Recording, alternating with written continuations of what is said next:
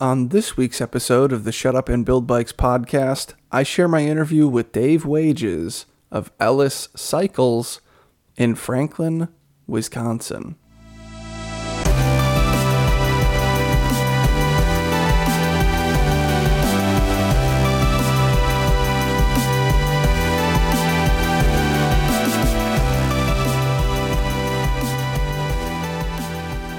Each week on the Shut Up and Build Bikes podcast, I get on the phone and I record an interview with somebody in the bike frame building world. And hopefully, uh, I've, I've helped them tell their story. And then I share it with everybody. It serves as an introduction. Hopefully, we all get to learn from each other and maybe we all get to know each other a little bit better. That'd be really cool. So, this week, Dave Wages, Ellis Cycles, we helped him tell his story and so he worked at Serotta in New York and Saratoga Springs back in the 90s. Then he moved to Wisconsin and he worked at Waterford Precision Cycles for another handful of years, maybe 10 years. And then he started Ellis Cycles around 2007 or 8 or so. And he's been doing that ever since. That's his own brand, just him working away, not a lot of machinery in his shop, and making exquisite lugged and fillet brazed bicycles. He does a modern classic. I think that's a good a good pair of words to think about everything that he does. It's contemporary in function. It's made out of steel. It has uh, you know like a classic, timeless beauty to it. Really cool stuff. I followed his things. His I followed his work since the very beginning when I've been interested in bike frame building, and I'm really glad to have him on the show. Let's roll the tape. So I was, you know, obviously grew up in the suburbs as a kid, as a young kid, and you know, all my friends had bikes. We had little bikes. They passed around the neighborhood, and um, when I was about ten years old, we moved out to a very rural area, and you know, the little uh, single speed bike that I had, the little Schwinn, didn't quite cut it. You know, you could ride, you know, a mile, and you hadn't really gotten anywhere. so. Mm-hmm um, I got my first 10 speed when I was probably 12 or 13 years old, and that kind of opened up a whole new wor- world to me. Um, of riding around the countryside in upstate New York, where I grew up, um, very hilly area, beautiful um, rural country roads, um, and hard. So, whereabouts in New York uh, were you? So the the specific little town we were in was called Quaker Street, New York, um, you'd have to really like look to find it on a map. Um, it's about a half hour west of like the Albany Schenectady area. okay. So the Capital District area. Cool. Yeah. And so I was biking a lot. Um, obviously, like that time was right about the time Greg LeMond was, you know, becoming famous, you know, winning the Tour de France. And that really piqued my interest and got me interested in bike racing. Um, and as a kid, I kind of couldn't conceive of, you know, having a really cool custom made bike. Um, that was sort of a dream. And so I was riding my, you know, bike shop bike and in art class in high school, I was drawing pictures of really high end bikes with That's fancy great. lugs and and so I my art teacher, you know, can can uh, remember many many bicycle designs. Um, I was getting down to like drawing all the links in the chain and chainring teeth and the cassette cogs, and it was pretty uh, intensive. Um, but still, at that point, I like the whole idea of actually building a bike was like I didn't even couldn't even really conceive of that. So I worked in a couple of bike shops um, as a teenager, and then um, went to college for a year. That didn't really like wasn't really my thing. I tried I tried to, to do the college thing.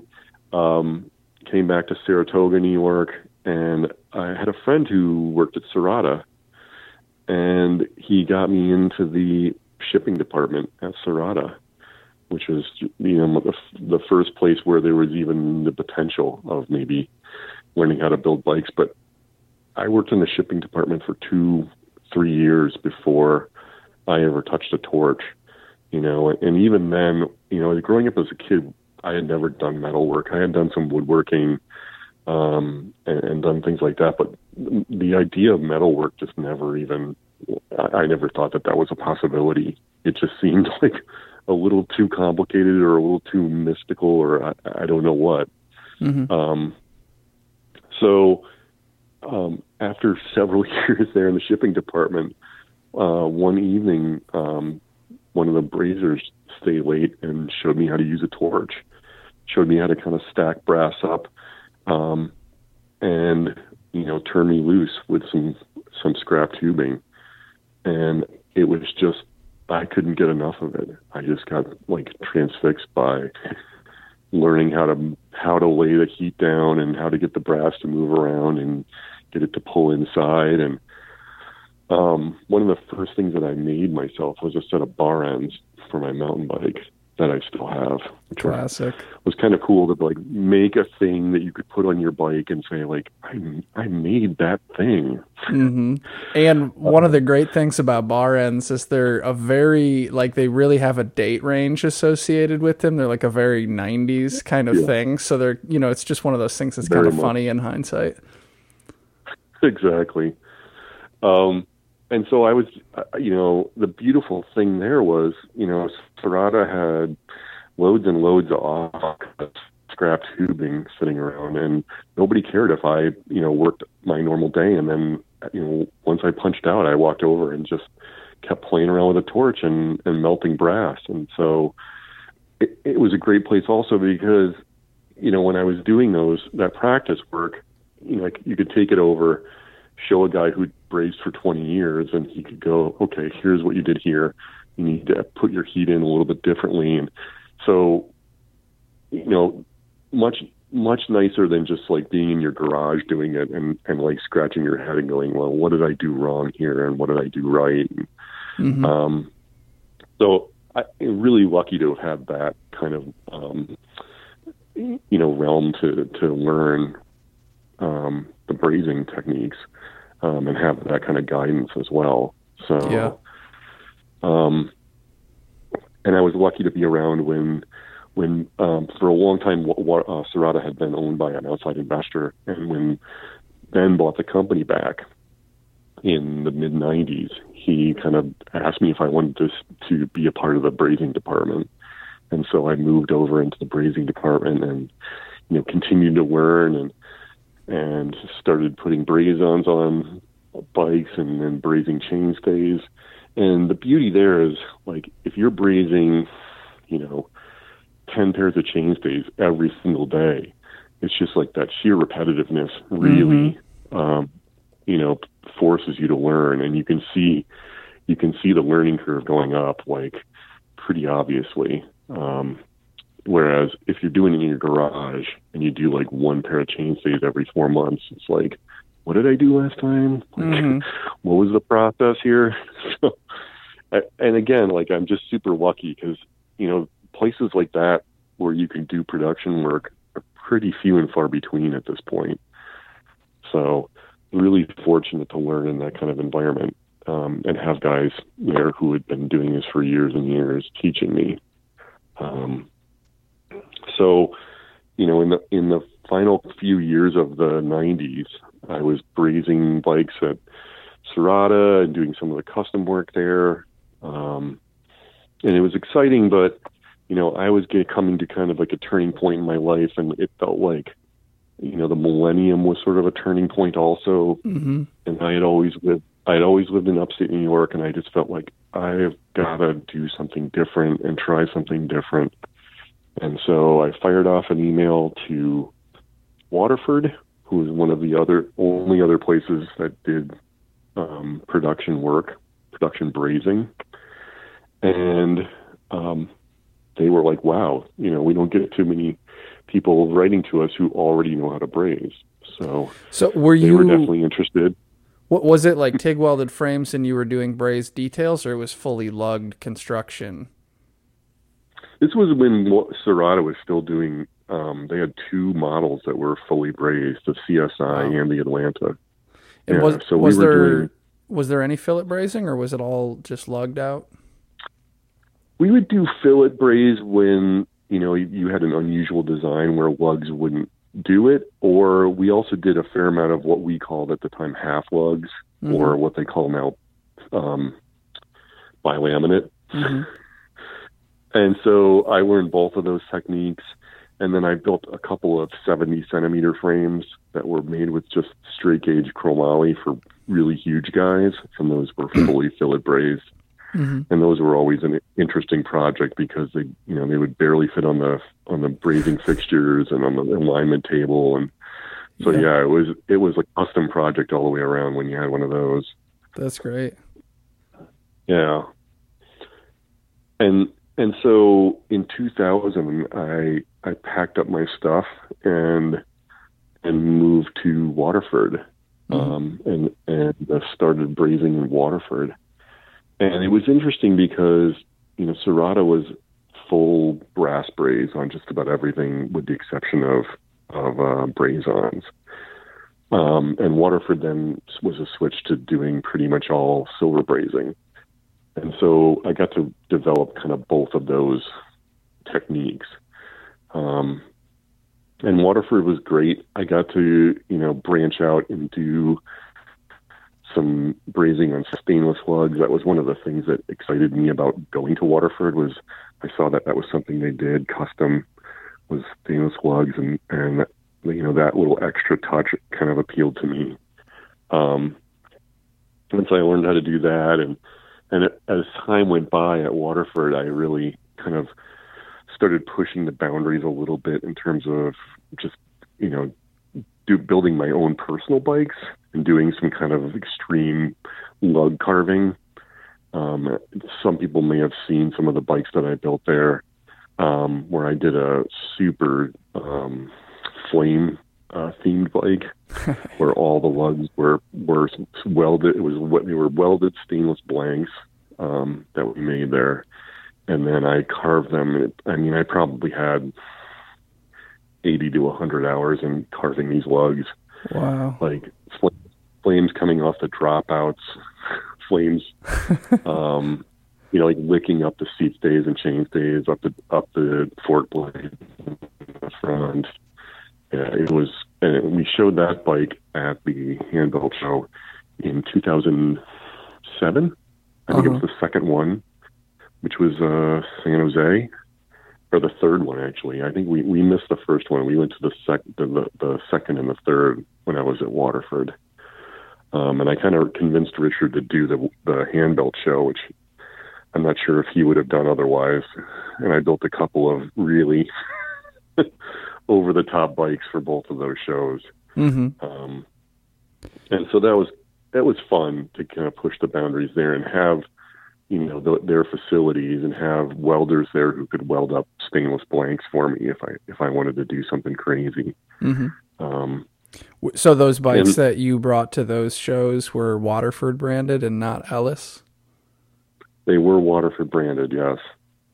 And you you hadn't yet developed the like the Ellis sort of brand. You probably didn't start that until later. No, I guess I, you know, I hadn't really conceived of it too much.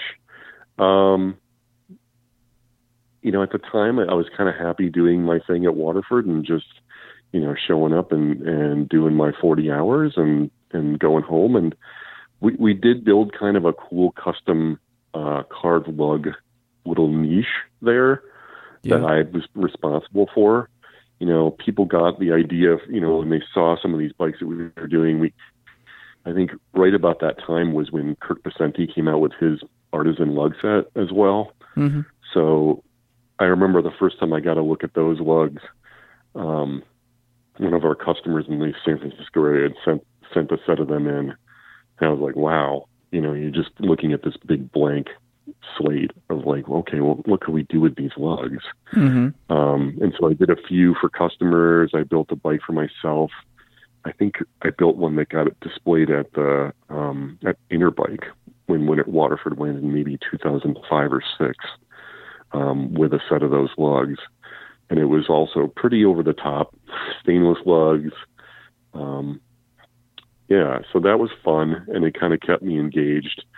Um, but by 2008, I was kind of like I feel like I've done everything I can do at Waterford. And Mm-hmm. so that was sort of the the point where I felt like I needed to strike out and and do my own thing. It was sort of like the last logical step after ten years at water at Serotta and Waterford.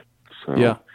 in February of 2008, I left Waterford and kind of just started putting putting things together for Ellis and trying to find a big flat plate and a fixture and it was uh it was sobering Mm-hmm. and uh also not the best timing.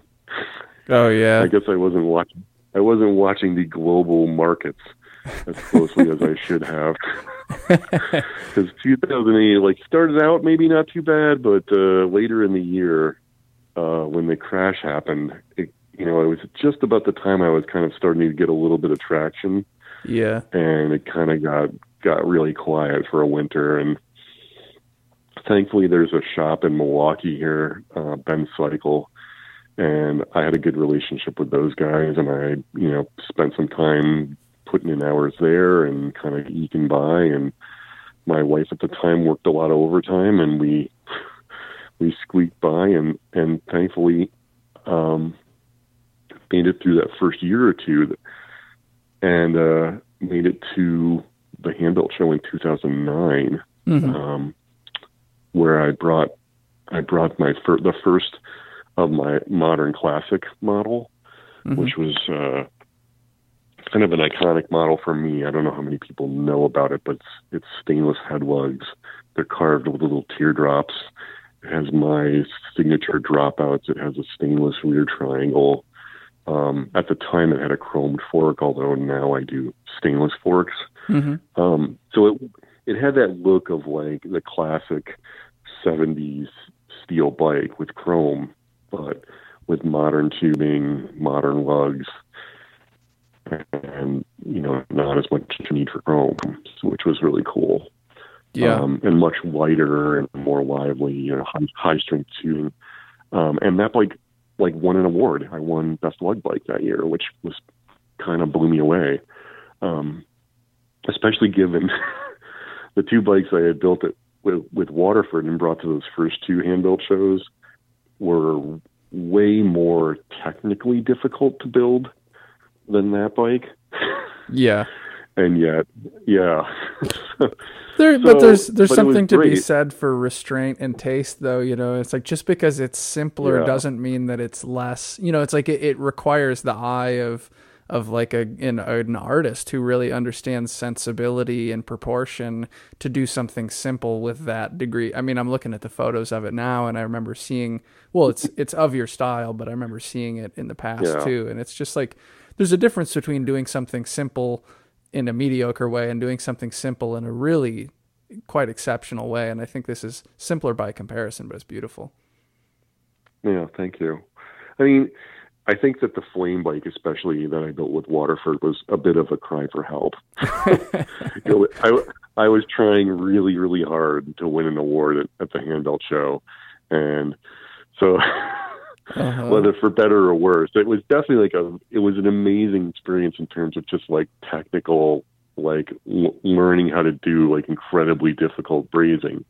Um, but it was like it, it was also heartening. Like when I started Waterford, it, you know, it, it was always it's it's tricky when you're starting out. Like wh- what are my what are Ellis cycles going to look like?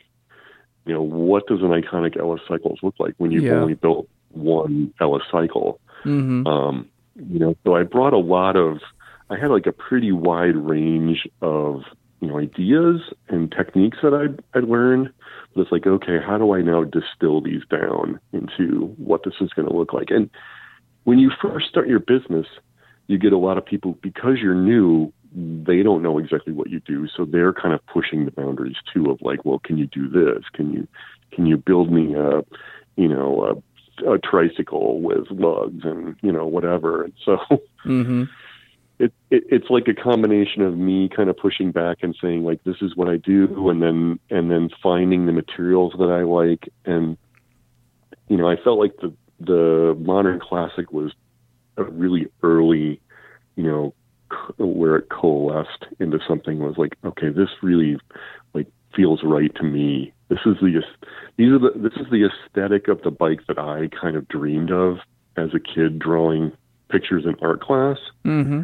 And now I can actually build it and use these modern modern materials. And so you can buy this bike and put modern parts on it, but it looks like a classical bike and it has that like really familiar, awesome ride of a steel bike. And so that really felt right to me. Um, finally getting to have that blend come together. Yeah, absolutely. It's got the panel paint job between the seat tube panel and the head tube being white, and it has obviously lugs. And is that a level top tube or is that a slight slope to it? You know, they started out mostly level, or I could I would be able to tweak them a couple of degrees. Um, because that lug set was obviously designed for a level top tube. Mm-hmm. Um, the beauty of the lug set that I use probably 95% of the time is that as the years have gone by, I realized that they actually make a set with five degrees built in. Mm-hmm. So I can, and, and I have a couple of different options for head lugs and bottom brackets. Um, but the seat lug is an interesting piece. Um, a lot of people recognize like that fastback seat stay style that I do onto that lug. And the interesting part about that is that lug was the lug we used on Serotta Atlantas. It had a little little S, um, you know, cast into the side. Um, that's the only difference, really. And I built so many of those. at the time I was like, man, if I never see another one of these lugs again, I will be perfectly happy with that. And then the, the irony that this is kind of like, you know, 10 years later, I find that I'm building building like pretty much all my bikes with that lug, and it's like a signature piece of, of what funny. my Ellis are. Is kind of interesting.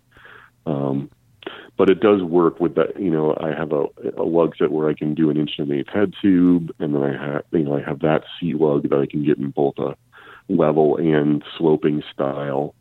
So I can do I can cover a ton of ground with that set, um, and I yeah. even use them on my gravel bikes where I can you know kind of blacksmith the bottom bracket to get curves curved curved chainstays to work, wow. and then you can use up to like a 2.1 inch tire in the back and so it's fun to carry that aesthetic through like all these different um, varieties of bikes. Um, yeah. That's wild. uh, when i had chris bishop on the podcast a couple years ago now, but yeah, he used the term lug jail, which I was unfamiliar with, and it's a very I love that term, like being stuck in lug jail. uh, oh, but, what does this mean? Like that you you're like stuck with the yeah whatever the you just yeah you're confined you are confined you're trapped you're incarcerated with these these seventy three degree angles they're giving you. Uh, yeah, I you know one of the things that's nice about all the years that I spent at Waterford was I got really good at pushing the limits of what you could do with a given lug angle. Yeah. Um, like how you can kind of like carve the inside of the lug a little bit to squeak out a little extra degree or two here, and then depending on which way you're bending it, well, maybe we'll be, like cold set it a little bit, and then like tweak the points a bit, and so even the even the level set that I started out using, I could get probably three degrees out of those. Wow. You know, if I was really pushing it, and so it, it's a it's a challenge to to work with that. It's obviously like it'd be much easier to just do pop the thing in and do straight 73s. It's the silver likes that better. It's easier to do all the way around, but I got good at at pushing the limits of what I can do with lugs and because the lugs have a fairly long point, I can I can bend them and get them to to you know come back up to the tube and, and meet with the tube right and then like I can do some finishing afterwards. So like, you know, if I've done my job right, you don't realize that I've done that. But yeah, um, I was always trying to get a little bit of, you know, what I found was almost everybody, in spite of the fact that a lot of people like the way level top tubes look, almost everybody could benefit from a little upslope on the top tube. yeah. Whether it's making that making the head tube a little bit longer without needing like a giant extension or tons of spacers or something, or allowing you to like shorten the seat tube a little bit. It's just like it just makes things easier. Yeah. so you don't end up with that like one inch of seat post sticking out, you know, with mm-hmm. the seat there Yeah. in order to get the handlebars right. So, Absolutely. and that was part of my aesthetic too. Is I really want the bike to look like, you know, it had the final position in mind. So when I'm doing fits with people, what I'm basically doing is figuring out like three contact points, like bottom bracket, handlebar, like basically the stem where the handlebar clamps, and the seat. And if I can get those three points in space, then I'm going to like, okay, how do I connect the dots here and make it look like this is a cohesive whole and not like we built a bike and then we put, you know, 80 millimeters, 80 millimeters of spacers in to get the stem Yeah. in the right place. Absolutely. And so that is is a big part of you know what I do in trying to make bikes that at the end are, are a co- cohesive whole. And it, definitely, as the years have gone by, I do more and more um, complete bikes, finished, you know, fully built up. Hmm In the beginning, I was doing more just frames, and then people would take them and do their own thing with them. But I definitely enjoy that part of the process of like just from start to finish. Like Yeah. you're getting a complete finished unit, and it's going to look right, and it's going to fit you right as well. So, Yeah. yeah, that appeals to me a lot. big time and i mean the yeah like integrating the parts. I had that once or twice. I built a frame for a buddy or something and then later i get photos and there's a mile of head headset spacers and i was like oh i uh, okay. You know like like the, you know the point know. it's like way up and then the stem is angled way up too and it's like oh wow okay That- like if i look at that as someone who understands a little bit about bike geometry and bike fit the first thing that pops into Mm-hmm. my head is says that frame isn't really the right geometry for what he's trying to do with it and he's compensating and so now i think like Yeah. this is how everybody else is looking at it and they assume that i designed it like an idiot or else i would have designed around those things and so it's a little bit embarrassing for me you know I- and, and not only that but it's Yeah. just it doesn't look proportional or something but I know it, it it hurts your heart a little bit. this is like every bike you send out into the world is, you know, it's a little bit of a ref- reflection on you. Exactly. So, yeah, I mean, you you want every everyone to go out and and and be a good representation. right um Yeah. and sometimes too like you know if somebody puts gaudy parts on it or something but because that's kind of hard when Yeah. you are just getting for me anyway when I was just getting started, which was my whole frame building career, I never really was. I was I was only in the getting started phase before I started doing more machining oriented stuff and selling tools. But mm-hmm. but anyway, a lot of times you're selling a bike frame to a buddy or something, and and they like you know they're kind of getting a deal, and they're not really going to put the best parts kit on it, and so it just it doesn't speak as well of your work as you might like, and that was always it kind of hurt my heart a little bit, you know, but hurt my ego maybe to no. I like the the the toil Yeah, that I put mean, there's always it. some extent of that. It's like the balancing act of like, okay, do I do I refuse to build a bike for somebody Uh-huh. if they're going to build it up in a weird way, or if it's going to be a it's, it's yeah, it's a balancing act of, Right. of like, Yeah. well, what do I want to have out in the world that has my name on it? Yeah, Um, I think a lot of customers approach you and with the with the the customer is always right ethos Mhm. in their mind, and you know if you're building a small business, it's you know, and especially one that's that's kind of mm, you know has a, a coolness factor to it. You know that that it, it all plays into it, and, and people do pay attention.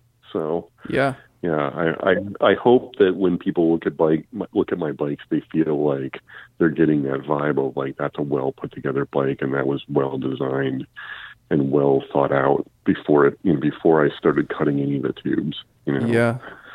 I I mean I get that vibe, especially you know like I'm on your website right now as we're talking, and um and so I'm sure that the the photos you choose to host on your website are like you know the better representations, the ones that went the way you liked Yeah. probably. But but I mean as I look through these, I'm like wow these are these are really you know there's a clear like style and aesthetic and there's a lot of intention. It's like very obvious that there's a lot of intentionality. Yeah, and that's one of the things that I really enjoy when I, you know, I haven't done as many shows the last few years, and NAHBS just seems like it's kind of flagging. But I always enjoyed going to shows and having people come into the booth and look at the bikes and just be like, "Oh, that's really cool," and then, you know, two hours later they come back with their friend and they'd be like, "You go check check out this bike," and they look at it, and then they'd see something else, and they're like, "Oh Mhm. man, this is really cool," and you know, I think some parts on the bike for some builders it's just like oh i'm putting this bridge in here because like you know bikes need bridges but it's like i've built so many bikes at this point and, and without trying to sound like a pretentious you know guy like there's there's nothing that goes on the bike that i haven't like put thought into Yeah. you know so it's like i'm putting that bridge in a certain way and it's a certain diameter and it's you know located in a certain place Yeah. because of all the other bikes that have come before that and so i love it when people like come back and see those extra little details and that and they're like oh that's really cool that you thought of that or like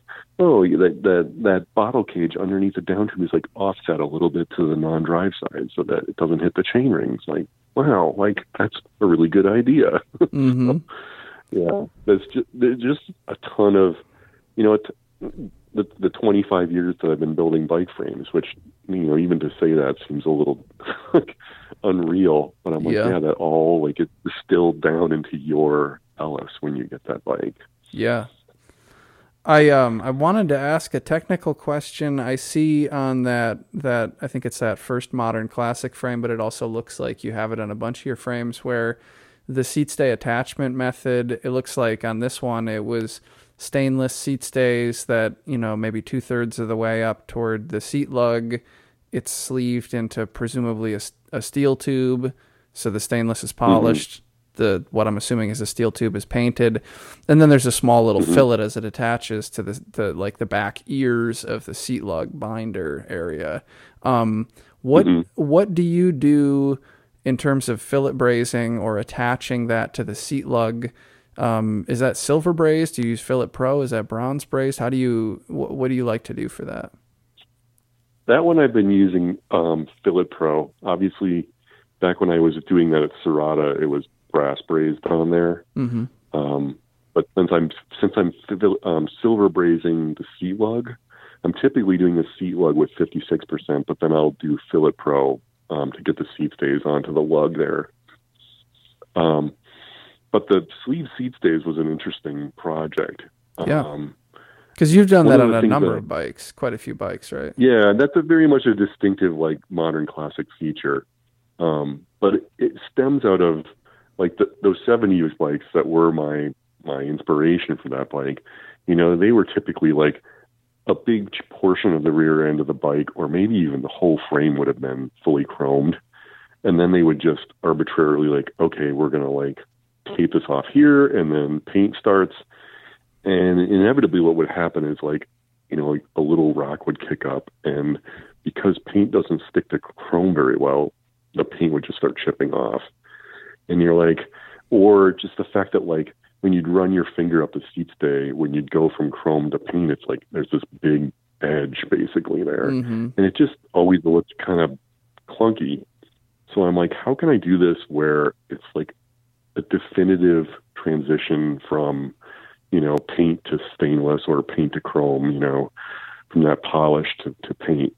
And so I did this on um, the flame lugged bike where I had flames kind of licking up the seat stays where they went from, from stainless to, Wow. to paint. But um, on my, on the modern classics, obviously it was a little simpler, but I decided to do that kind of nice, you know, the long points on the inside and the outside. And then I, I followed it up with that little um, teardrop, which mimics the teardrops in my dropouts.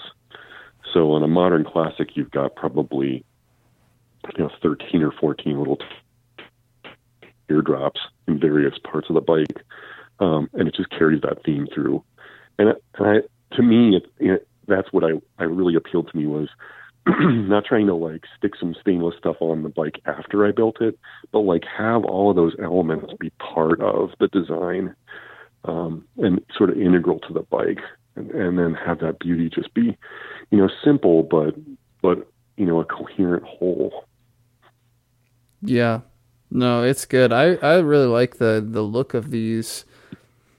Um, and I mean all your bikes too. I just think you have a, a way of making bikes look good, but but it's like integrating all these details in a way that it's like you don't even look at like you kind of what you're saying in the booth you know it's like you don't even see it at first and then you kind of look a little bit longer Yeah. and like you just keep noticing little details Yeah, and it, it yeah, I've gotten better at it, but like the first couple of times I did those sleep seat stays, it's it's it's kind of a pain in the butt.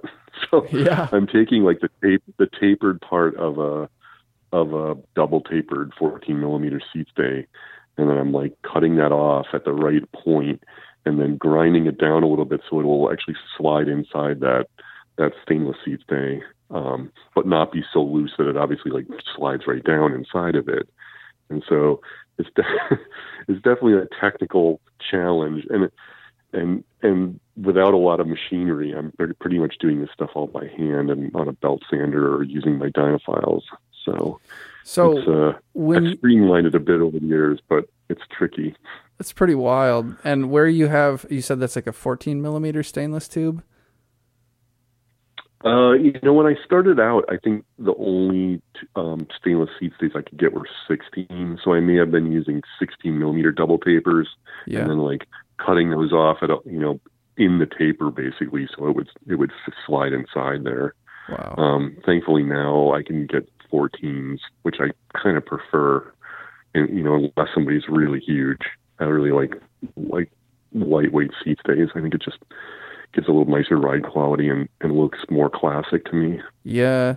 The just looking at how with that the carving that you do on the photos I'm looking at on your modern classic page, maybe some of these are 16s, maybe some are 14s. I can't tell by eye, but like uh, they look more Yeah. like 16s maybe, but I'm not sure. Maybe different on different ones. But anyway, the way that you would carve that in my head, I'm just thinking like you have these small little like uh, jeweler's file or needle file or something. And the frustrating thing when you're trying to file something where you can only you, you only have the file stroke until you hit the back side of the tube you hit the other side of the tube Yeah. how do you even carve those are you are you using like a dremel like a rotary tool Foredom tool like how are you carving out that the shape there Yeah. So one of the things that I learned uh, doing all the flames was I got really good at uh, using a die grinder. Um, so I do most of that with a die grinder, and then a very, very little bit of just final um, shaping up of, of the lines with a with a file. Um, but most of it is with a, a little tapered um, tapered carbide on a on a die grinder. oh yeah And so like the carbide it's burr tricky because, like, yeah, you can Yeah. you can mess up a seat stay pretty fast if you're not careful. those so uh definitely like you know that's the morning when you you like lay off the coffee. Uh-huh. And uh, don't you got to have pretty steady hands for sure. um those carbide burrs that you use on a grinder like that create the most Mhm. miserable little chips if you get those things in your socks or Oh, something oh man oh the oh, worst in your fingers. Yeah. no, I, I've I'm often sharpening up little pieces of brass brazing rod to pick those little guys out of my fingertips, and Oh, they yeah they they are sharp as heck. yeah Yeah. Okay, well, that's really helpful. Uh, if I get into it, well, more likely listeners of this show will derive value of that from me. But I would love to do a carved, sleeved up bike again at some point. Um, Yeah. very cool. What are your uh, if if somebody said, "Hey, Dave, uh, I'm looking for some stainless steel polishing tips." Where would you? What, what are like the key things that that you keep in mind that make polishing stainless happen? Oh man. D- Is that? I Uh, assume there's a lot of hours that goes into bringing that to a, like a mirror finish. Yeah, it's it's not it's probably the least fun part of the whole process of any process.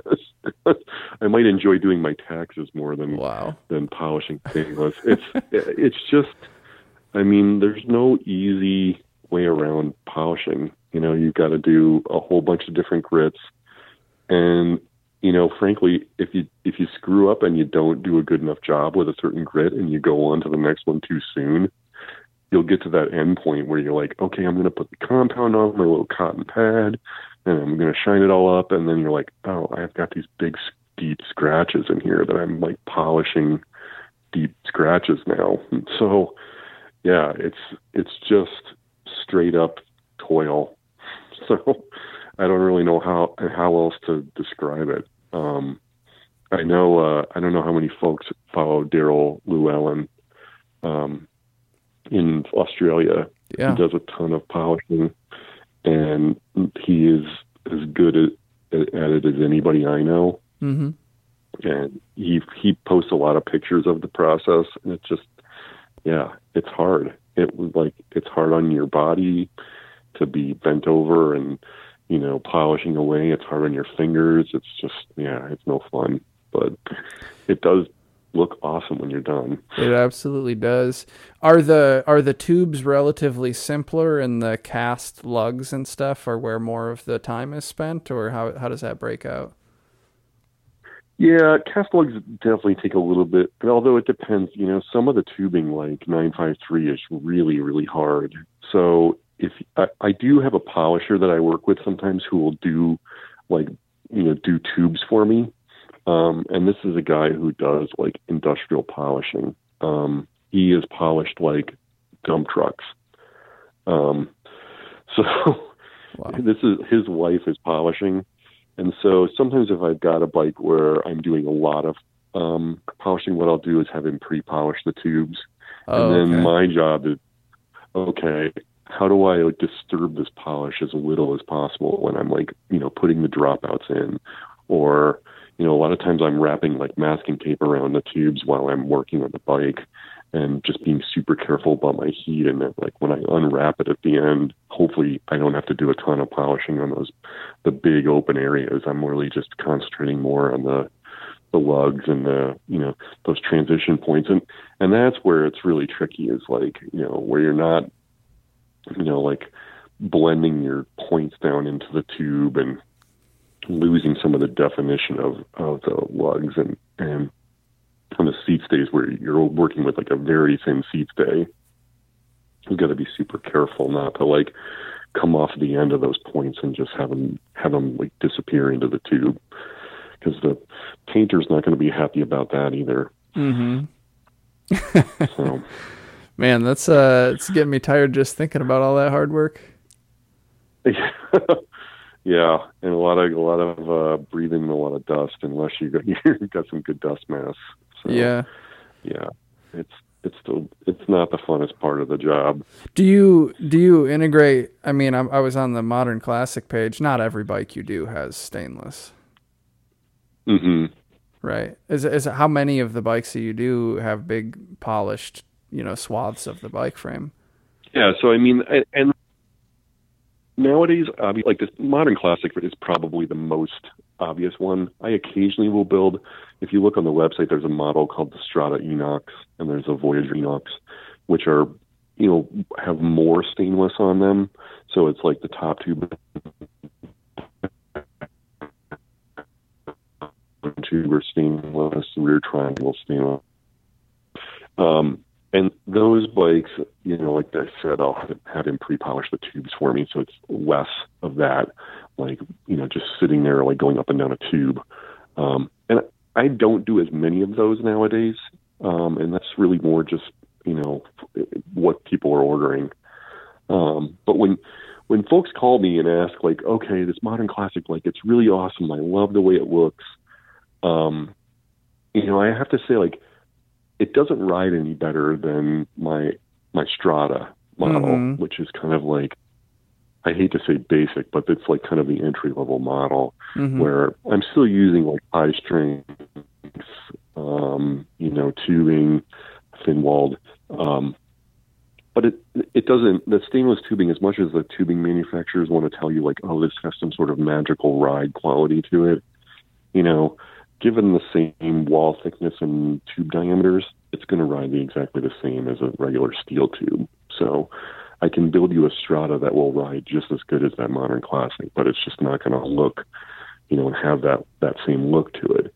But that huge jump in price is just pure like hours in the shop. You know, it it's like it's tools because that stainless tubing and stainless stuff just eats through um, cutting tools. Yeah. Um, you know, and, and through emery cloth, and it's just it's just harder to work with. And so, you know, when when I first made that model and showed it at the show and it won an award, I was like, okay, clearly people are going to order this. Some people are. I have to make this worth my time so that I'm not going to like every time I take an order for one, I'm going to be like, oh, like Yeah. I'm just getting crushed by this bike. It has to be worth it when I put that thing in a box at the end and actually, you know, I get paid for the hours that I put into that bike. So, Yeah, absolutely. Yeah, and I mean, I Yeah. think I think it's a it's a unique enough offering, and it looks remarkable. And you know, if they don't want to pay for it, they they have other options too. I think that's a, Exactly, is yeah. absolutely the right way to like approach it. Is uh, you know, make it an option, and yeah, Yeah. I wanted. And I've had people take where they just want to do stainless head lugs and you know or Yeah. stainless head lugs and a fork on and yeah i mean so you can kind of go a little a la carte or you just want to have the lug carving on a painted a fully painted bike so that's you know there's a lot of ways to get like a few of those touches and not have to get like the the whole the whole enchilada so to speak Mm-hmm.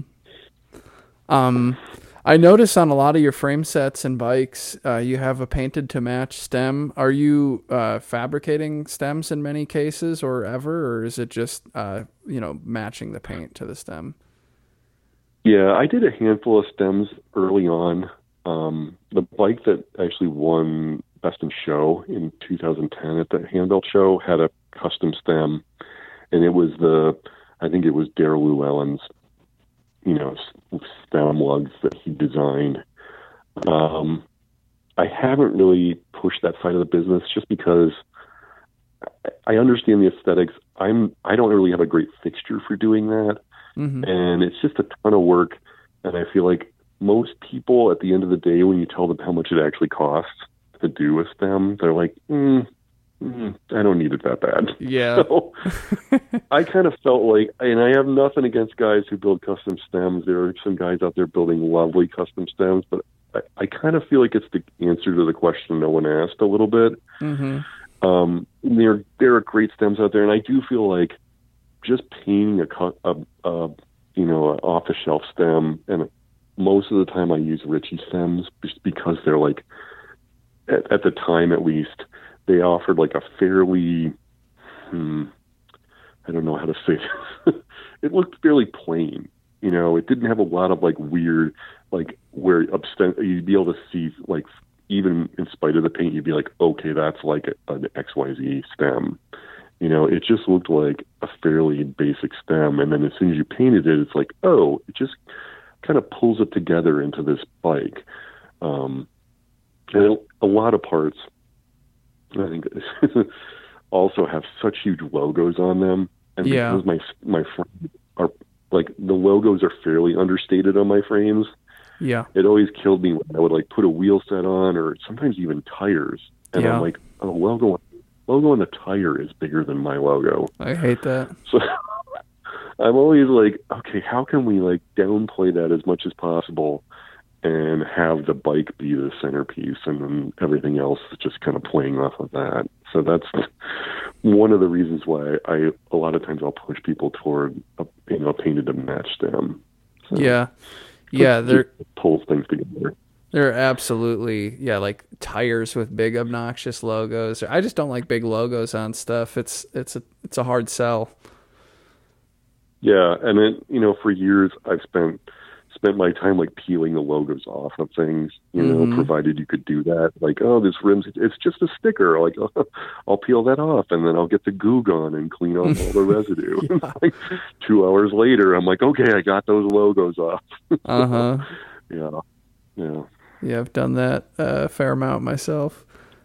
Um, I wanted to, so I've been building a list here of questions, and and we can steer this discussion in any direction. But um, I know Mhm. one thing. I remember. I don't know if you had a, if it was a blog or if it was a Flickr feed, but I remember following your work many years ago and seeing about the dropouts that you had made that I it looks Mhm. like ones you still do. They're like a stainless plate style dropout with you know sort of little reliefs like ovals or some shape cut into them, maybe the teardrop shape. Um, what's the Yeah. story with those? So it, it goes way, way back. Um, this is even before I worked at Serotta. I think the first time I saw these dropouts was, uh, well, I saw uh, the sort of the inspiration for these dropouts was uh, a set of GP Wilson dropouts Mhm. on a Fat City Slim Chance, I think it was called at the time. Mhm. Um, and they were just like an interesting little dropout where instead of like most dropouts just had one window if they had a window at all, but these kind of had a window on both tabs, and I was like, oh, I don't know why that just like really resonated with me. And then during the period of time I was at Serotta, um, the outside investor who owned Serotta bought Fat City. I don't know how many people know about this, but they Yeah. moved Fat City from Somerville to Glens Falls. Mhm. So there was a period of, I don't know, probably five or six years where we were building Fat Cities in that same facility. And so, you know, they brought along all the stuff from Fat City, and like a few of those dropouts were kind of kicking around. And so I got my hands on a set, and the, literally the first frame I built myself, which was a cross frame, I used those dropouts, and they were stainless steel, and they were. I remember reading in a bicycle guide issue where they were going to stop using them. Fat City was going to stop using them because they required a ton of finish work, Mhm. and I, I totally understood because the the casting was very irregular and it had a, some weird areas where it, yeah, just hard to describe, but it did require a ton of finishing work, and they were stainless, and so they had to be silver brazed. And so I came up with a whole special design so I could just you know flow silver into these guys. But it was a real learning experience for me with the way silver reacts to heat you know, because I'd been doing all brass brazing at Serotta, and so silver is just much trickier to deal with. Um, but I still have that bike like hanging in my garage downstairs with those GP Wilson dropouts in it. So, you know, I, I built that bike and, and years go by now and I go to Waterford and um, I think it was 2006 I was building a bike the first year we went to the Handbuilt show in San Jose, um, I built a bike that was um, inspired by an English bike called an Ephgrave. Um, most people probably haven't heard of an Ephgrave. Um, I had built a similar bike for a, a customer who had just like sent us pictures from the classic rendezvous site, and it was interesting. I, I looked at these these lugs. I, I know I'm getting a little off topic from dropouts, but Mhm. the lugs were really interesting in that they were very fancy. But then the more you looked at them, the more you realized that like each element kind of like flowed through this lug. Like this element flows into the next element. Um, and it what what at first just looked like pure gaudiness, kind of was like, okay, this has a vibe to it. Uh-huh. And it, you know, I, I think of like the other bike that pops into my head is like a Hetchins, where you're like, Oh Okay. yeah. we're just making these lugs like they go halfway down the tube, and it's like there's no real rhyme or reason to it. They just are gigantic for no, you know, just like so that you can have the biggest lugs on the block. And it, I feel like the Ephgraves were a little more subtle than that. And so after I built the bike for for our customer, I decided like, okay, for the show, I'm going to do that same design.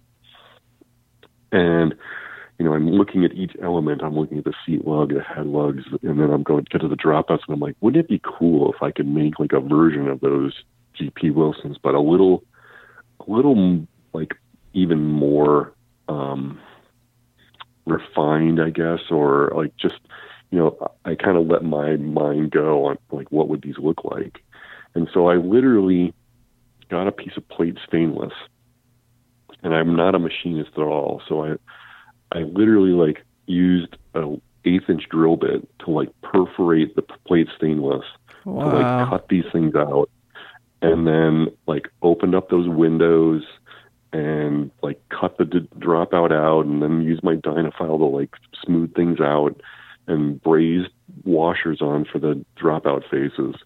And literally, like, so I literally carved these things out of like a plate of stainless for that first bike.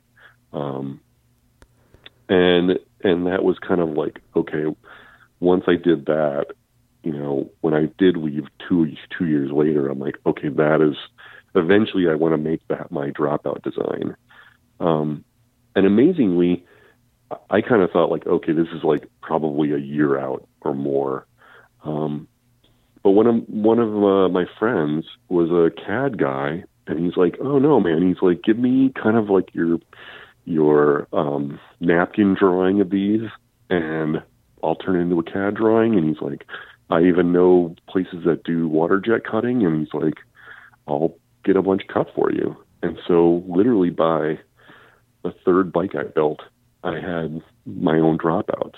Wow, um, which was was really cool, and it did.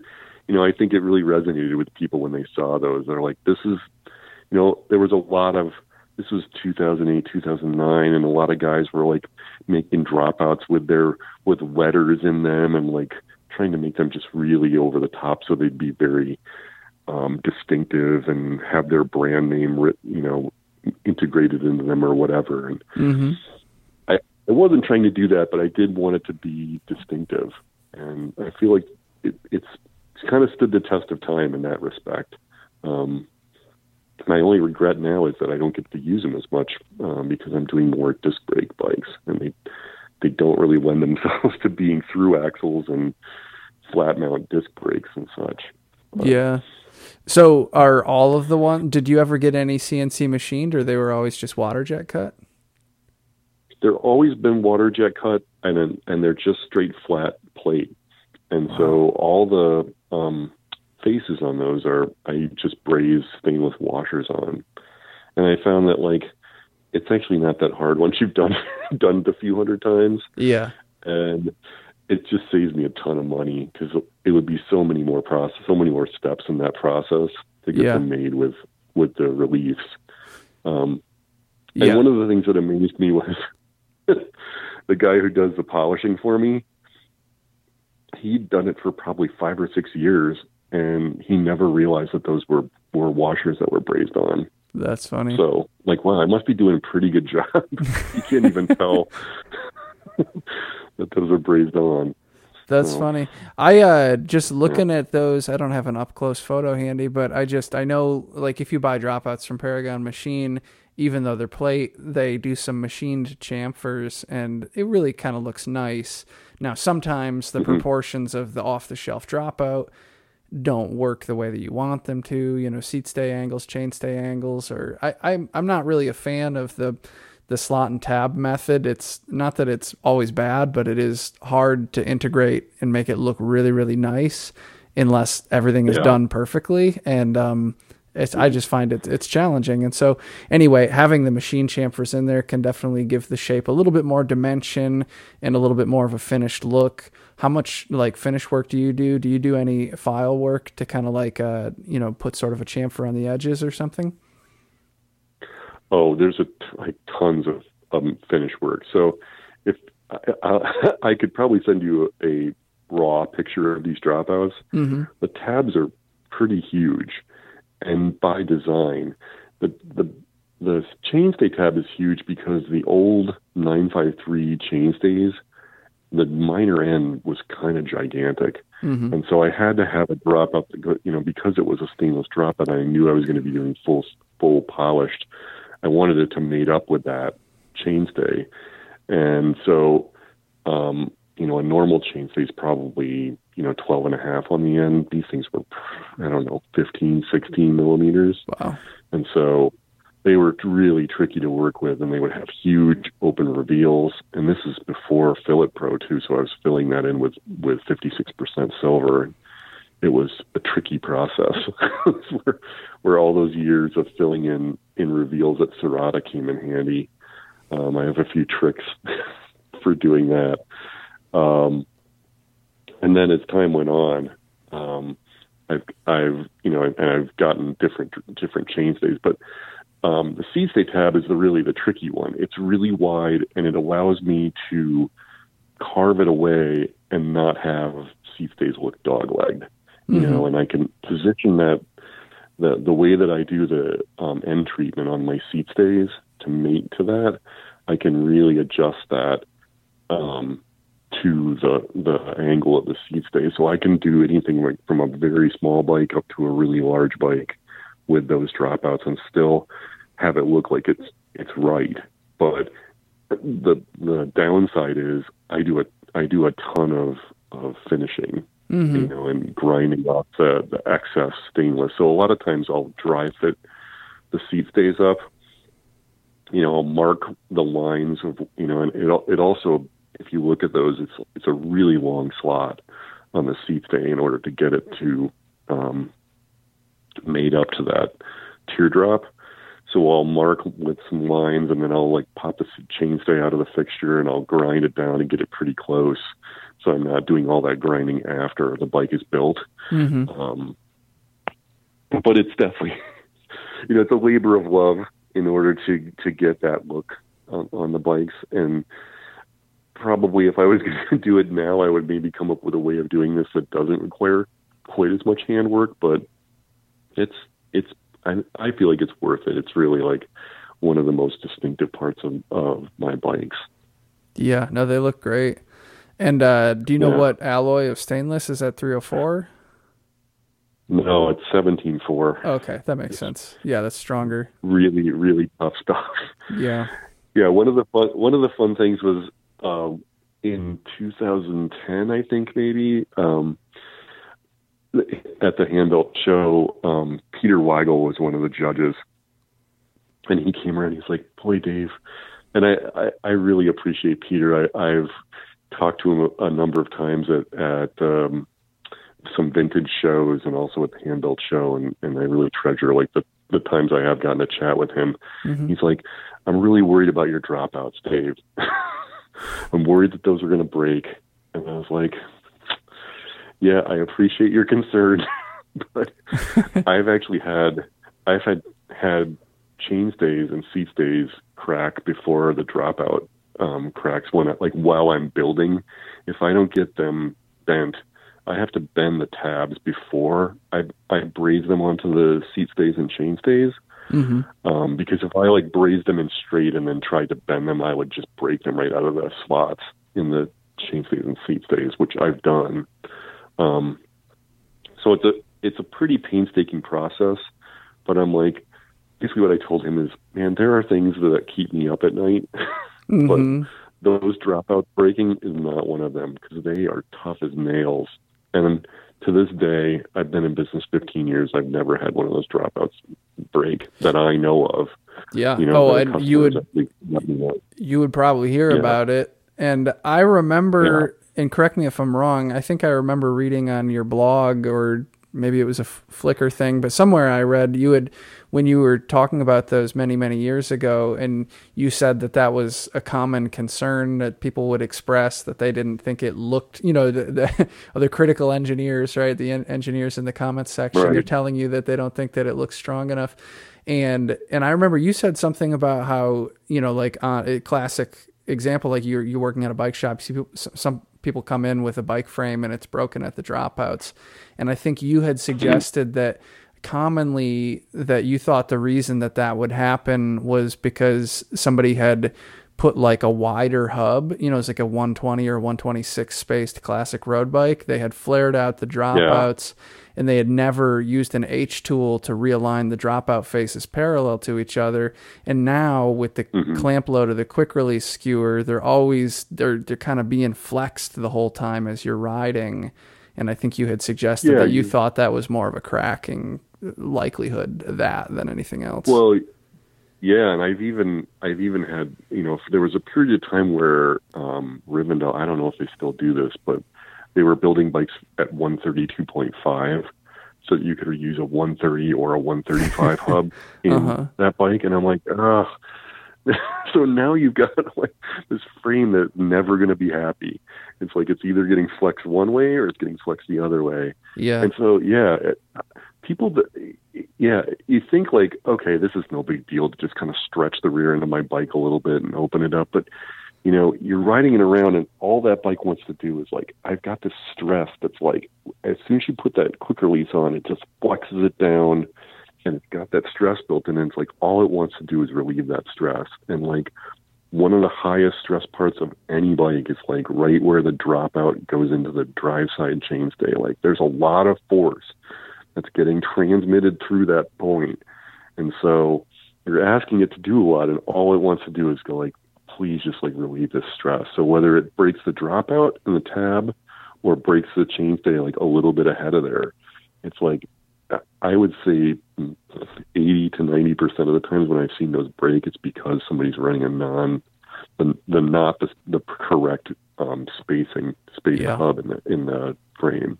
So. Yeah, and that's um. You were saying that it was hard enough to bend the chainstay to dropout connection on your stainless to stainless joints, but I would also say, in my experience, I when I'm doing TIG welding and stuff, I do like the hooded dropouts for a couple of reasons, but they are mm-hmm. near, nearly impossible to H tool. Like like if you get like one of those yeah. wide flange Paragon hooded dropouts on like a three quarter chainstay or something, like a non tapered chainstay, like you got almost no chance on earth mm-hmm. of like changing that angle once yeah. it's established. I know. I, I and that's the funny thing. Like I think back to when I started, you know, we were just putting like, you know, mild steel dropouts to, you know, a steel chainstay and, and we would just braze them in straight and then we had a fixture at Serotta where we would just go over and clamp the dropout, bend it, pop it out, clamp the next one, bend it. And it's like, man, bikes were so easy to build. That. Yeah. and it's like it seems like every new thing that comes along, and I, you know, some of these hurdles I've put in front of myself by, you know, making dropouts that are 17.4 stainless and mm-hmm. flat and the whole thing. But it's like, you know, you really have to like get everything perfect, you know, and especially when you're working with stainless or these really high strength thin walled tubes. Like you can't just build a bike and then cold set it afterwards. Like it has to be straight because you just can't move those kind of those tubes around. You're going to end up like wrinkling a tube or, you know, breaking a braze joint because they just don't tolerate that like you know old Columbus SL used to. Yeah. Uh, can I ask you a question about? I I never was that expert with brazing. When it comes to mm-hmm. fifty six percent silver or Fillet Pro, and I know there are other alloys of mm-hmm. silver than fifty six too. There's fifty N and whatever there is for System forty eight mm-hmm. or something. When you're making a mm-hmm. choice, or when you're looking at like different, you know, filler metal to use, you know which kinds of joints or which kinds of you know like like how, how do you choose between them i guess like what are the pros and cons yeah, so it, you know that this plays into the fact that I I kind of built bikes both ways. You know, with where I we did all brass brazing at Serotta. Brass is great at filling like big gaps, um, and silver just it doesn't love filling big gaps. It, it can be done, but it's a heck of a lot trickier. Um, but after doing all the years at Waterford, I'm just I really do prefer silver. So if I'm doing a lugged bike, it's really rare that I'm using anything but 56% silver on a lugged bike, um, with the exception of that seat stay joint where I'm putting those uh, fastback seat stays on, um, or if I'm, you know, if I'm doing a stainless bike where I'm putting a can- like candy bosses on, or you know, bosses for like a Paul's mount or something like Paul's brakes, I, I would use um, Fillet Pro for that because that's just a really high high stress spot. Mm-hmm. Um, um, and and really, what I'm looking at with 56% is even on those dropouts, um, the dropout to seat stay and chain stay joint is in in some cases on my personal bikes, I won't even fill in the reveal on those. It's really just like where the chainstay and the seat stay are touching, you know, that that fit up. Mm-hmm. And as long as that's a really good tight fit up, and then you get good penetration, you get like a fillet on the inside with the silver. That's where all the strength is. Like you can shove as much, you know, Fillet Pro or or 56% into those reveals. The reveals aren't really where the strength is going to come from. Mm-hmm. It's really just like so.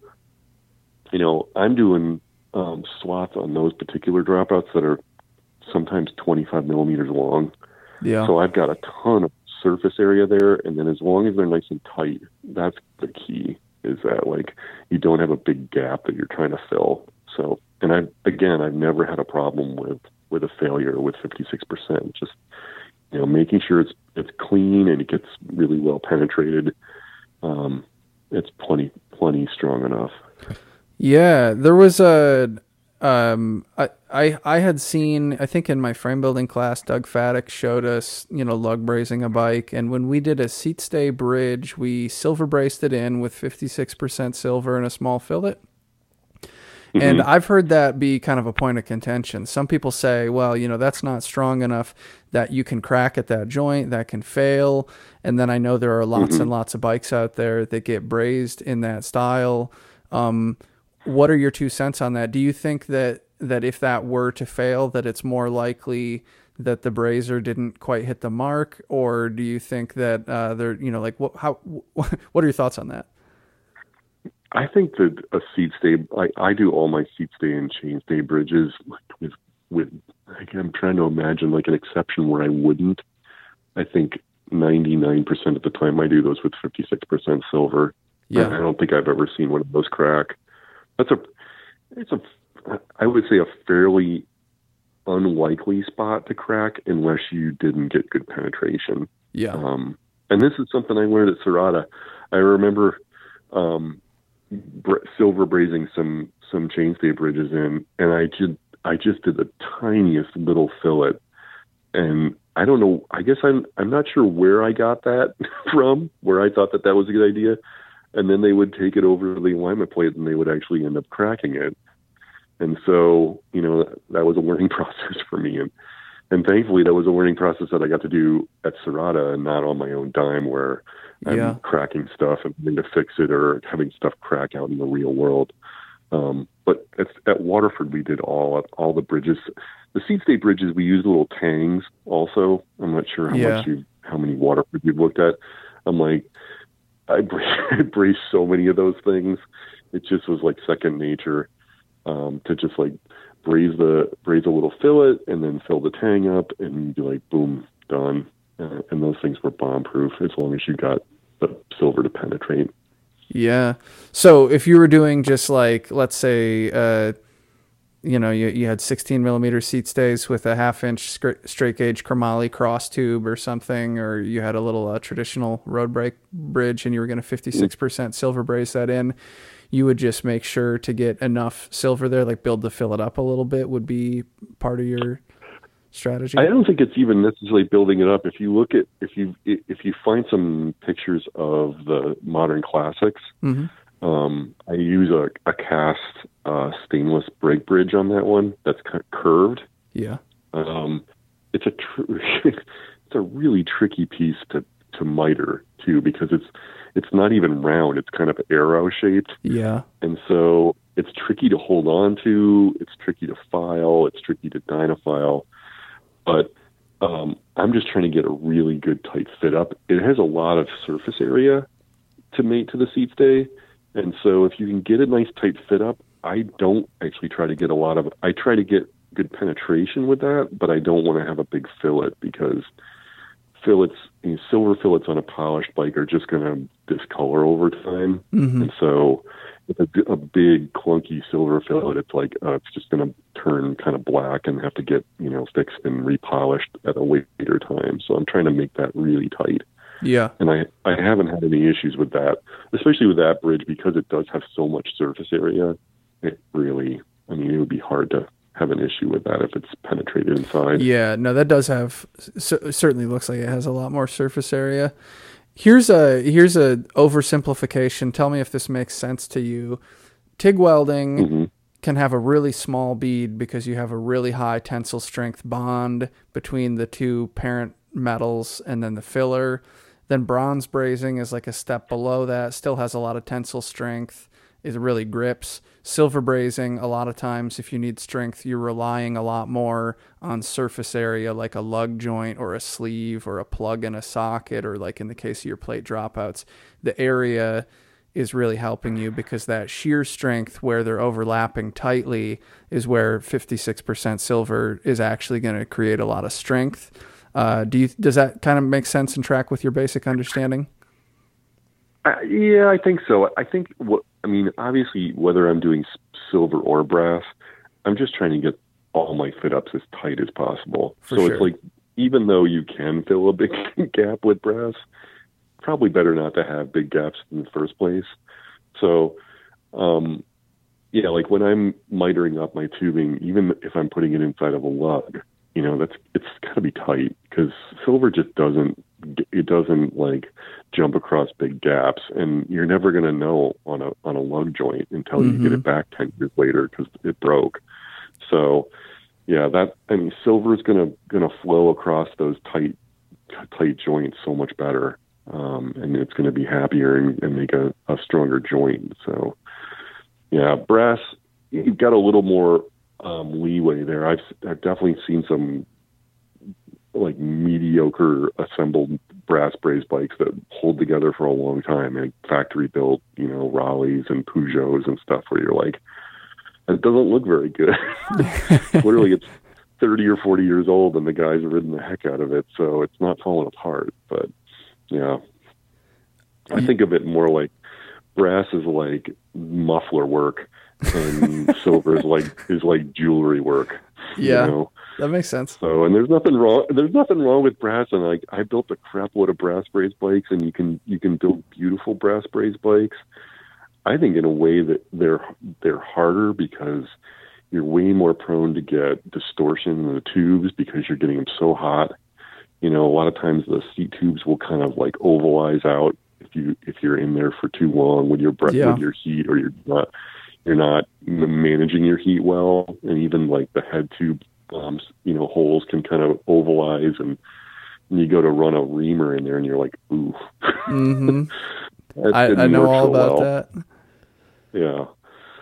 So silver is like, you don't have, have as much risk of that, but you do have to be really, really uh, spot on with all your miters. Yeah.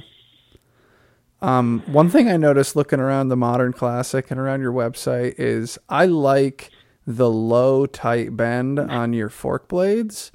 I think Mhm. um, I had a fork blade bender I used when I would make, you know, sort of lug socket steel forks. And I Mhm. would do um, a little bit of a higher, more sweeping bend. And I always thought of that low, tighter bend as more of like, I don't know, you'd see that on certain, I feel like older, maybe like 70s and earlier steel bikes, that was maybe more common. And then also, uh, like, I don't know, I associated it with touring bikes and things. I don't know why, but, but anyway, I think, uh, I think it looks really good on there, the way that you're doing that. And, um, yeah, I mean, what, what, tooling do you use to do that? And what kind of guides your aesthetic consideration on your forks? Yeah, it, that was an interesting um, genesis for the the bend too, because when I was working at Waterford, um, we had like a really old school um, track racing guy who had actually built some bikes um, for Paramount uh, years and years before, and he was coming in and he was buying a track frame, and he really had a very specific idea of how he wanted the fork to to look, and at Waterford, the way that we built forks is we built them completely straight and then we had a bending ramp where you would bend the the fully braced fork. You bend both blades at the same time, Mhm. and it was. It didn't have what I would call the most beautiful aesthetic. Like it got the job done, but it it had a little bit of like, you know, straight fork bend, more straight fork at the bottom, kind of. Yeah. So I, I didn't love it, but like, hey, this is how we build forks. Like, if you've got a Waterford, it's probably got a fork that looks like that. Um, but this guy wanted something different, and our we had a guy that was kind of like a dedicated guy who built forks, and he just kept building. I don't know if he built two or three forks, and he would rake it that way, and the guy would go like, "No, I don't want this." And like, why do we keep doing the same thing? it's like you're just going to get the same thing over and over again. So I took it upon myself. I had a, like a little bit of a woodworking shop in my basement. I went home. I like fabricated a bending ramp and brought it in to Waterford and and tried to bend a fork blade and like okay, it needed a little tweaking. Like just getting that curve exactly right and getting the the um, relief that's in there for the fork blade to to run down and and get bent on was just tricky. You know, like if you don't have it just right, it kinks the blade, especially lightweight blades. So Mm-hmm. I finally got this fork bending ramp right. I built this guy a, a fork. It was like he wanted it where it was bent really low, and then you cut some off the minor end, and like the the, the track dropout goes like right in there, you know, so it's like into a thicker part of the blade, kind of. And it was like a fun project for me, and he was super stoked. He's like, "Okay, this is finally like what I wanted." And so when I started Ellis, I already knew how to build a fork bending ramp. I, there was a part of me that kind of wanted to take that fork bending ramp home with me, but obviously that wasn't going to happen. Um, so I built a ramp where I could actually. It, it had sort of um, a really tight bend, and then it like um, got a little less. Uh, the radius changed as it went up, so I could clamp it in two different spots. I could clamp it really low and get the super tight bend, or can't clamp it a little higher Mm-hmm. on the radius and get a, a slightly less tight bend. And I went through a ton of different fork blades, testing this thing out, figuring out which fork blades I wanted to use. Um, finally landed on mo- like for the most part Columbus SL blades just tended to take that bend better than others. Some blades just will kink up you try to bend them that low. And so yeah, that was kind of my signature look, certainly for the earlier bikes. Like if you're looking at the modern classics on the website, um, that header one, um, the first one that I built, it definitely has that tight bend. Um, and it's weird because some people really, I've seen discussions on forums where people are like, "Oh, Dave only does that low bend. He can't do like a gentle, you know, like long radius bend." And I'm like, uh, "Okay, I actually, I can." Uh huh. it's just that that's the that's the ramp that I used when I started out. When I started building disc brake forks, I actually built a couple of much bigger radius um, ramps, and honestly, that's what I use more nowadays. Mm-hmm. Um, you know, obviously for disc brake forks, but also like I had some people that really didn't like the low bend and wanted um, a more gradual bend. So now, now I have to ask people like, okay, what bend do you want? You know? Yeah. So it's it goes that deep. Yeah, it's funny because sometimes you think a question like that, it's like, do I even ask? It's like maybe I'm opening a can of worms. Maybe I'm just con- confusing my customer, and then I'm gonna make them. I'm I'm gonna like cloud their brain with indecision, and then we'll just be at a standstill. At the other, on the other hand, it's like you know, if you don't ask that question and you just charge forward, then they might develop an opinion later or something, you know. And yeah, I know it's, kind of hard to know. A, it, it's tricky to know, like, okay, how much, um, how in depth does does any given customer want to get? You know, because you can get really in the weeds, and people's eyes kind of glaze over, and they're like, eh, okay, I can see we need to pull back here. But other people are like, oh man, they're all in. They want to like, okay, I want the the the down tube braze-ons at you know 204 millimeters up the down tubes. You, you know, you just have to like you just have to feel it out with every customer and decide like, okay, you know, what's your level of engagement on this this really like minutia of frame building. So Yeah.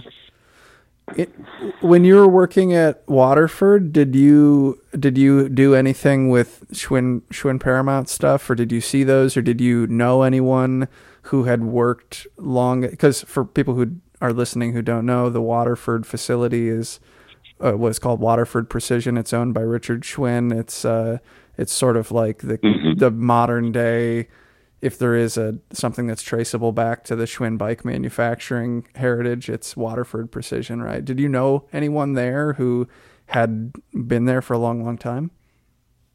Oh yeah, for sure. So Mark Muller, the head design guy, was there. You know, I remember reading Bicycle Guide and seeing his name come up in the Paramount, you know, test things.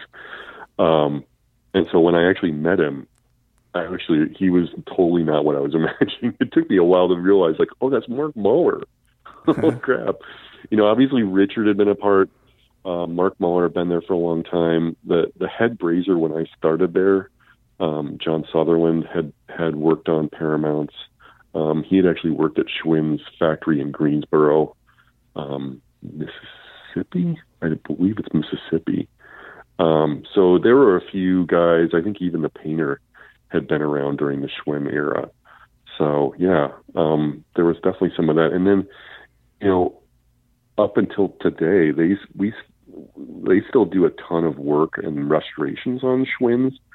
So while I was there, I was generally the guy who was working on any repairs and restoration work. So even if a bike was just coming back to get repainted, I would often have my hands on it to just do like an alignment check um, or go through things and make sure um, you know the braze-ons were still you know um, in the right place, nothing gotten damaged.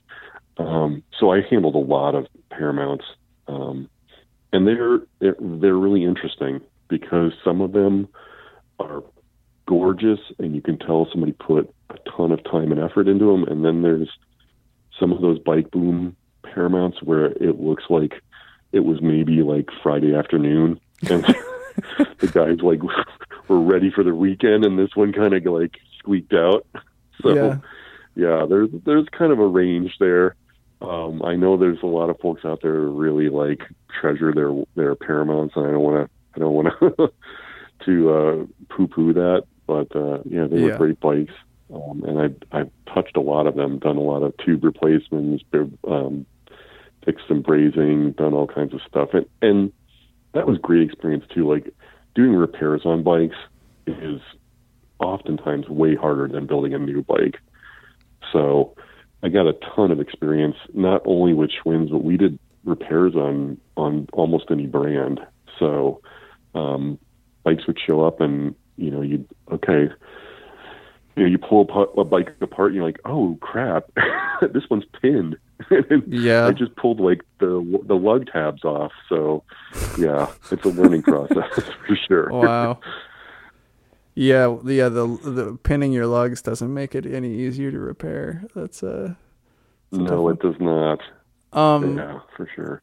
That it, that makes me think of another question. So my uh, a guest, past guest Tom LaMarche he jokingly i'm sure he heard it somewhere but but anyway the term the tin shack alliance is a funny term that i learned from him and it's you know it's okay. I, I, think you probably qualify but any of the builders who just have like a, a small little shop you know and uh, right mm-hmm. kind of like the dream of having like a relatively simple and straightforward brand that you can operate and and you get to focus on the work itself you don't have to you don't have to manage employees, right? Because like where you worked at Serotta and where you worked at Waterford, it's a big team enterprise. There's a bunch of people, different departments. You know, there's a lot of overhead mm-hmm. and whatever. Versus like you get to do Ellis with a higher degree of freedom on your terms. Mm-hmm. It's your singular vision. You have a lot of autonomy. Um, what you know, having done both, and you've you've done your own thing for a long time now and not a lot of my guests haven't done both. So how would you compare and contrast the two and like the benefits that either has? Yeah. Um, yeah, I, will I'll rope in your one of your other questions, which was like the machine roundup. Yeah. Um, I, I think it's interesting because I worked at two factories where, and in Waterford, we literally had machines that did almost every part of the process. Like, there's a machine or like a pneumatic ram that literally knocks the little slot out of the seat tube. Yeah. Um, so you like slide a bike onto this this horn and you like hit a foot pedal and this ram comes down and like blasts that little slot out. And it's cool. I mean, it certainly does the job. And if you, you know, when when guys were building like racks of 20 bikes, you know, of Gunnars or the production bikes, you know, it's way easier to do that than stand there with a hole saw or mount the thing into a Bridgeport and use a cutter. Um, it really speeds things up. And so it's an interesting world because my shop now, I literally have a drill press. I think it's like the one piece of machinery that I would say that I have. And then I have die grinder and a couple of dynafiles. Um, and I do have access to a, a lathe which I, I, I it's not on premises here. I I use a lathe at Ben Cycle, and basically I turn down um, fork crowns on that. Mm-hmm. Occasionally, I'll do like a little bit of mild um, fabrication on that, but I'm not a machinist by any means. Um, so it's interesting to like have this shop because I'm doing all one-off stuff. What a lot of people get like when they get into frame building, they think like, okay, I have to have all these machines. Like that's how you build frames. And what I found after all these years is like the the for me the equation is once you get good at hand mitering tubes, like I can almost do that as fast as you could change all the settings on, you know, whatever milling machine and change the hole saw and Mm-hmm. move the angle and um those tools are great if you're doing production runs of bikes where you're cutting 20 down tubes for 56 centimeter frames and you can just like set that tool up Mhm. and just go like one tube after another and just like do all the head tube miters and then move the machine around and do all the bottom bracket miters like i'm just not doing that here so Yeah. it does it, it's it's nice because and it's not like i feel like i'm doing anything more pure. There's certainly nothing wrong with having machines to do the mitering for you. There's there's some tubes and and some joints where i'm like oh man it would be nice to have a a, a, a machine. But the equation that i have to look at is would i make enough more bikes to justify the cost of that machine or the cost of the space that it takes? Exactly. and I, I work in a fairly compact area in literally in our basement of, the, of our house. And so, man, there's just no way I'm getting a Bridgeport in here. yeah. it's like partly necessity that, you know, I do it this way and partly like it- it's just, it works. you Yeah. know? If there's something that I can't manage, like I, I haven't really come across it, honestly. Yeah. you know? Uh, this is um an- I'm in no way steering you toward putting a Bridgeport in your basement, but this is reminded me of something funny. There's a guy on YouTube uh, who uses the the name Tubal Cain. He's a, you know, I'm your old shop teacher. Anyway, he uh, he has a YouTube video about how he got the machines in his basement down into his basement and he has photos from when he him and a bunch of guys disassembled a Bridgeport was the heaviest one and they carry down all the smaller parts and then the big like 800 pound casting or whatever like the uh, the base of it basically that's the bottom and then like the the, the upright part. Uh, uh anyway yeah they, they got that I forget he has pictures and he explains it but like they lifted it up onto the stoop. They had to get it up to like the you know up to the main floor and then they kind of pushed it through like his kitchen down the stairs and they had put they had made like a slide down the stairs and they had like winched it down Okay. or something it's insane it's totally insane so Okay. anyway for anyone who's thinking they can't get a bridgeport in their basement like if you're that committed you could do it Yeah, I don't know. Yeah, I, I have a sort of similar story in that the like the so the biggest piece of equipment, like heaviest piece of equipment I have is my my uh, alignment table, hmm which um, is is a four by three foot piece of one inch thick steel. nice Um, and it was kind of a fun story when I first, um, you know, left Waterford. I'm like, okay, I've got to get everything. So I've got to get a plate, you know. And it, at Waterford, we used a big old granite plate that was like a foot thick. It was like an inspection table. hmm And I'm like, boy, I'm probably not going to get something like that. It was just thousands of pounds. Um, and so I just like, okay, wh- how how do you like where do you get an alignment plate from? I don't know. So I called like a, a local place that sold the sheets of steel, and I'm talking to this guy, and he like rather immediately realizes like, okay, this guy has no freaking clue what he's doing. he doesn't want to buy like ten thousand square feet of steel either, so he's wasting my time. But rather than just like slamming the phone down, he's like, you know, who you should call. he's like, there's this guy that does like scrap metal, and I'm like, oh, do you have his number? And I can hear him like going through his like Rolodex or whatever. And again, like this guy totally could have blown me off, but he gave me Mhm. the number of this guy. And you go up to this old industrial building in in Milwaukee, down near the the waterfront.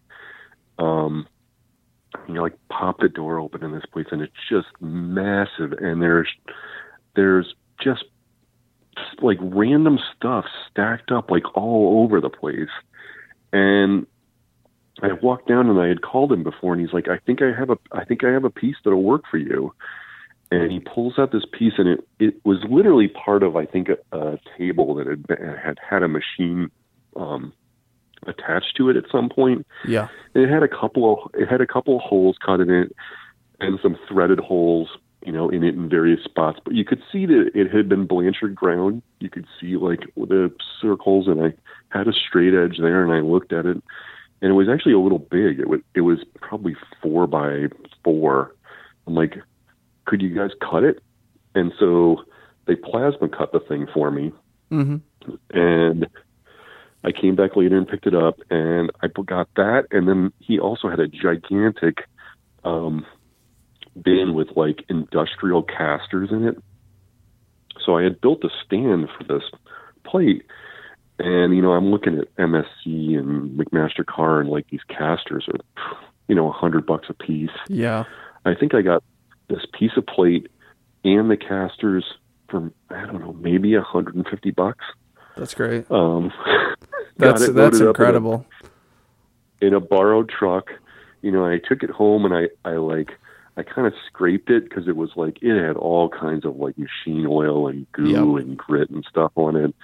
And, you know, the, the really fun part was getting it down into my basement. So literally it's, it's a four by three piece of a one inch thick plate. And it has like some, it has some, some framework underneath too. So if you figure like, if you go to your book and you look up like, what's a square foot of steel weigh?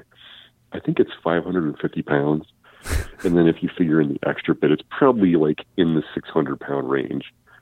And so I had two friends who came over voluntarily and we like got it off the truck, kind of slid it on its edge across my driveway. And then I had put a, a two by 12 on my stairs. It was just like a rough, I mean, my basement in my old house in Waterford was just like an unfinished, it was a hundred year old farmhouse. So just some wooden steps going down to the basement. So I put a two by 12 down and like screwed it into the stairs. And then I had my old rock climbing gear and I literally like tied a, a, pe- a rope to Wait, it and I, I and you- belayed it down the Yeah. Stairs. you I shout to your friend on belay.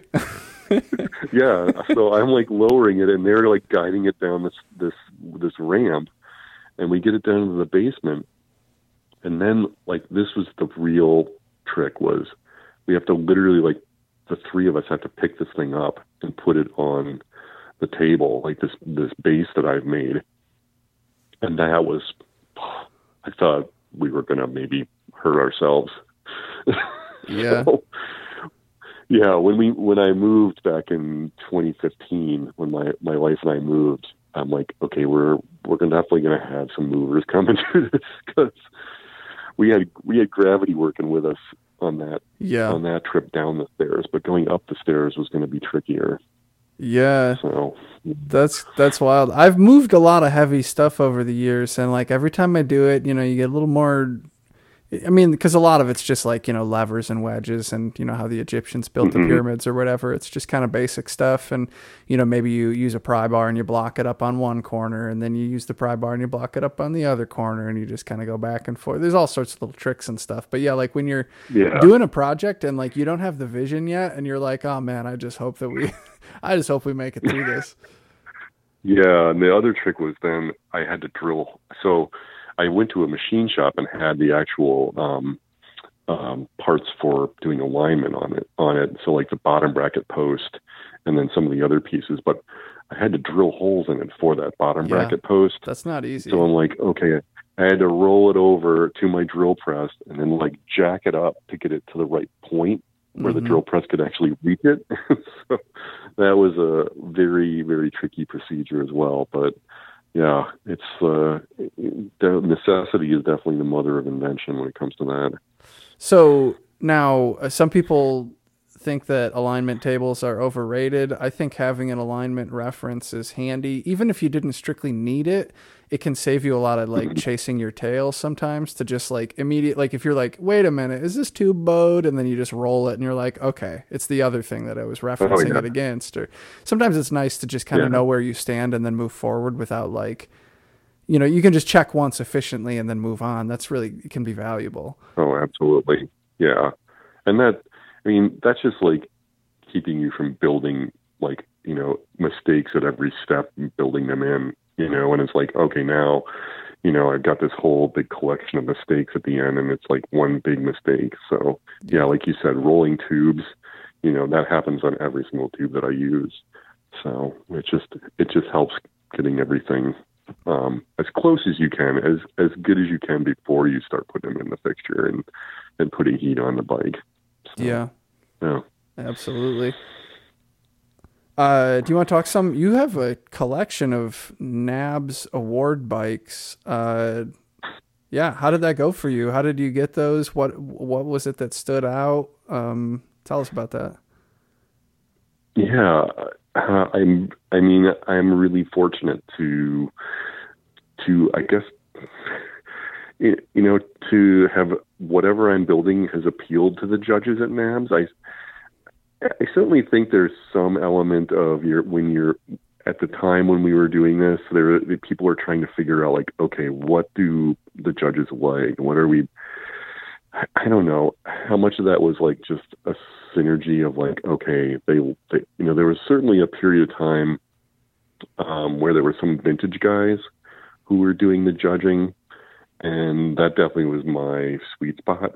I think Mhm. um, definitely the year that that I won Best Lugged in 2009, and I think Best in Show. It was like um, I think Dale uh, from um, from North Carolina was one of the judges, and Peter Weigle, and uh, I'm trying to think of all the other guys, but they were like probably more like lean toward the vintage side of things, and so I think my bikes appealed to them, but you know, I, what I really try to do is just, you know, follow my aesthetic and show up and, you know, try and do something that's a little bit outside of the box um, each year and, and bring that and show. And, and I, I think I'm lucky that I, I had all the experiences that I had Mhm. um, coming up, you know, where I, I have built brass brazed bikes, I've built fillet brazed bikes, and I've had some like, incredible frame builders teach me how to do that um, and guys who have have also won those same awards.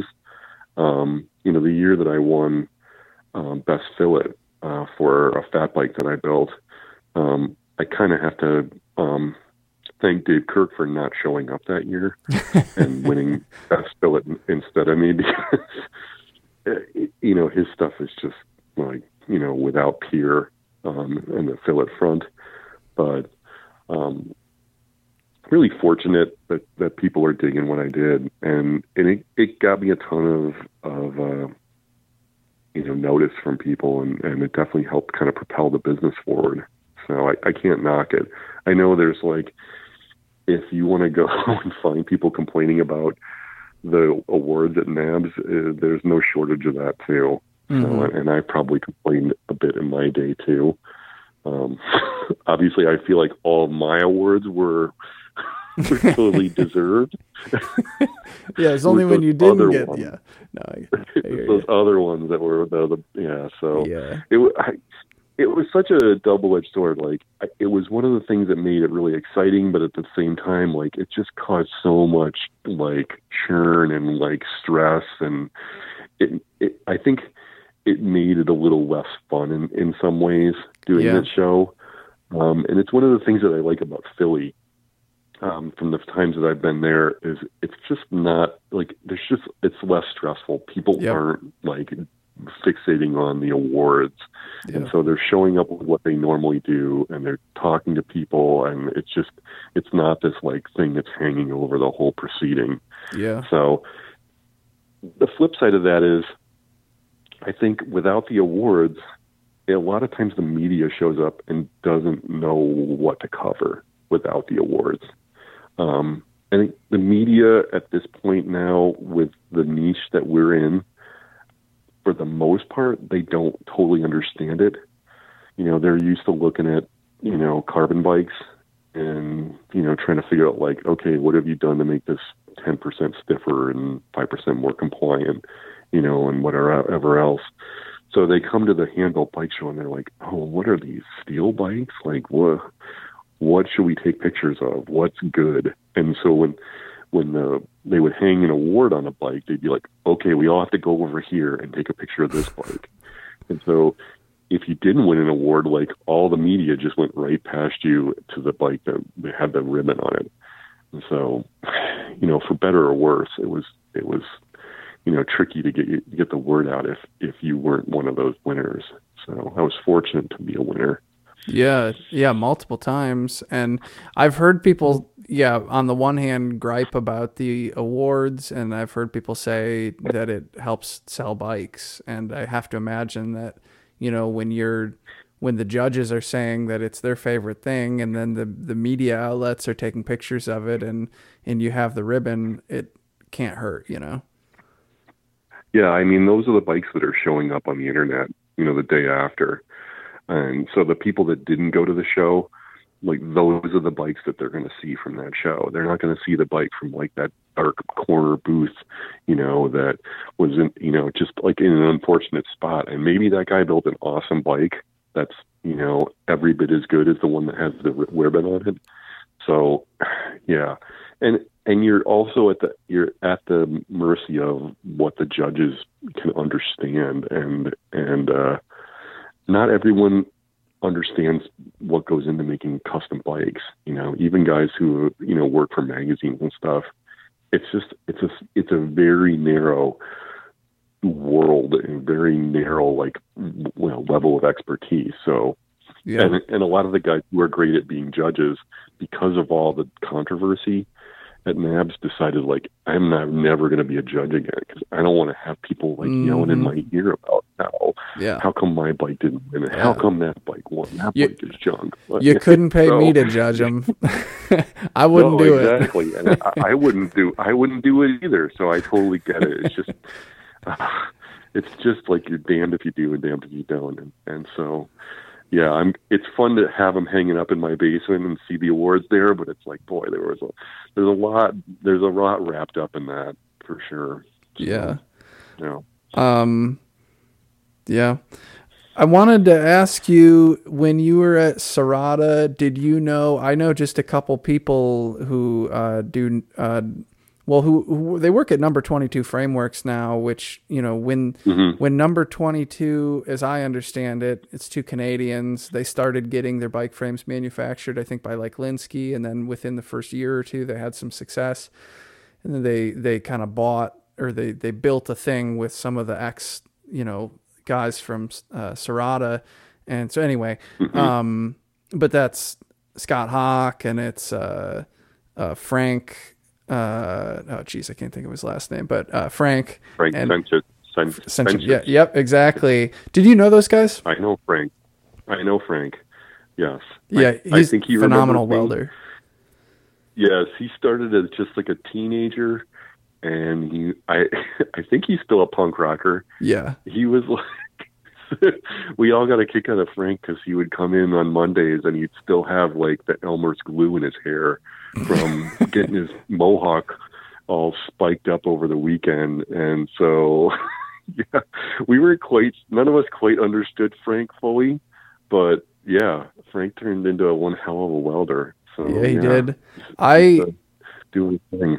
I almost took a job in like 2016 at number 22 and I didn't. They had just hired somebody, but I lived in Syracuse, New York, like 2 hours away. So I spent a day there one time and I got to know them a little bit. Mm-hmm. I sat down with Frank for like half an hour and he showed me a little bit of titanium welding. I hadn't done much. I had done some steel and then and then I tried one so he could assess whether or not I would be trainable or where I was at.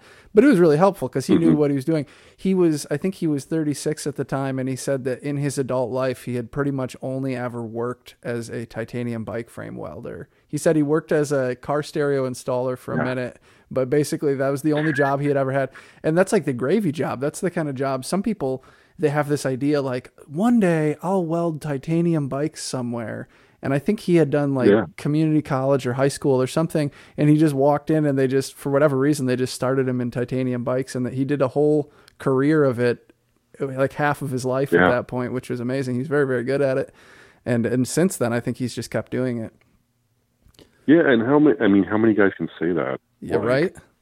And then like one other guy, like maybe some some guy in in China who's who's welding titanium bikes, you know. Mhm. And but yeah, I mean, I think that's what's it's awesome, and it's it's also like really rare to have had that, like where you could walk into Serotta and like, you know, learn how to build bike frames and Yeah. like you know have that almost kind of like apprenticeship type thing it just it's so rare nowadays that, that there are even places where you could do that um you could probably count them on one hand yeah. so i feel like i was i was incredibly lucky and probably i'm pretty rare in the fact that i worked at two of those places Yeah. um before i and, and, and had 10 years of experience under my belt before i ever you know built a bike under my own name so Yeah. yeah it, Did you ever it was meet? a, it was a Sorry, did you ever meet Alan Varco?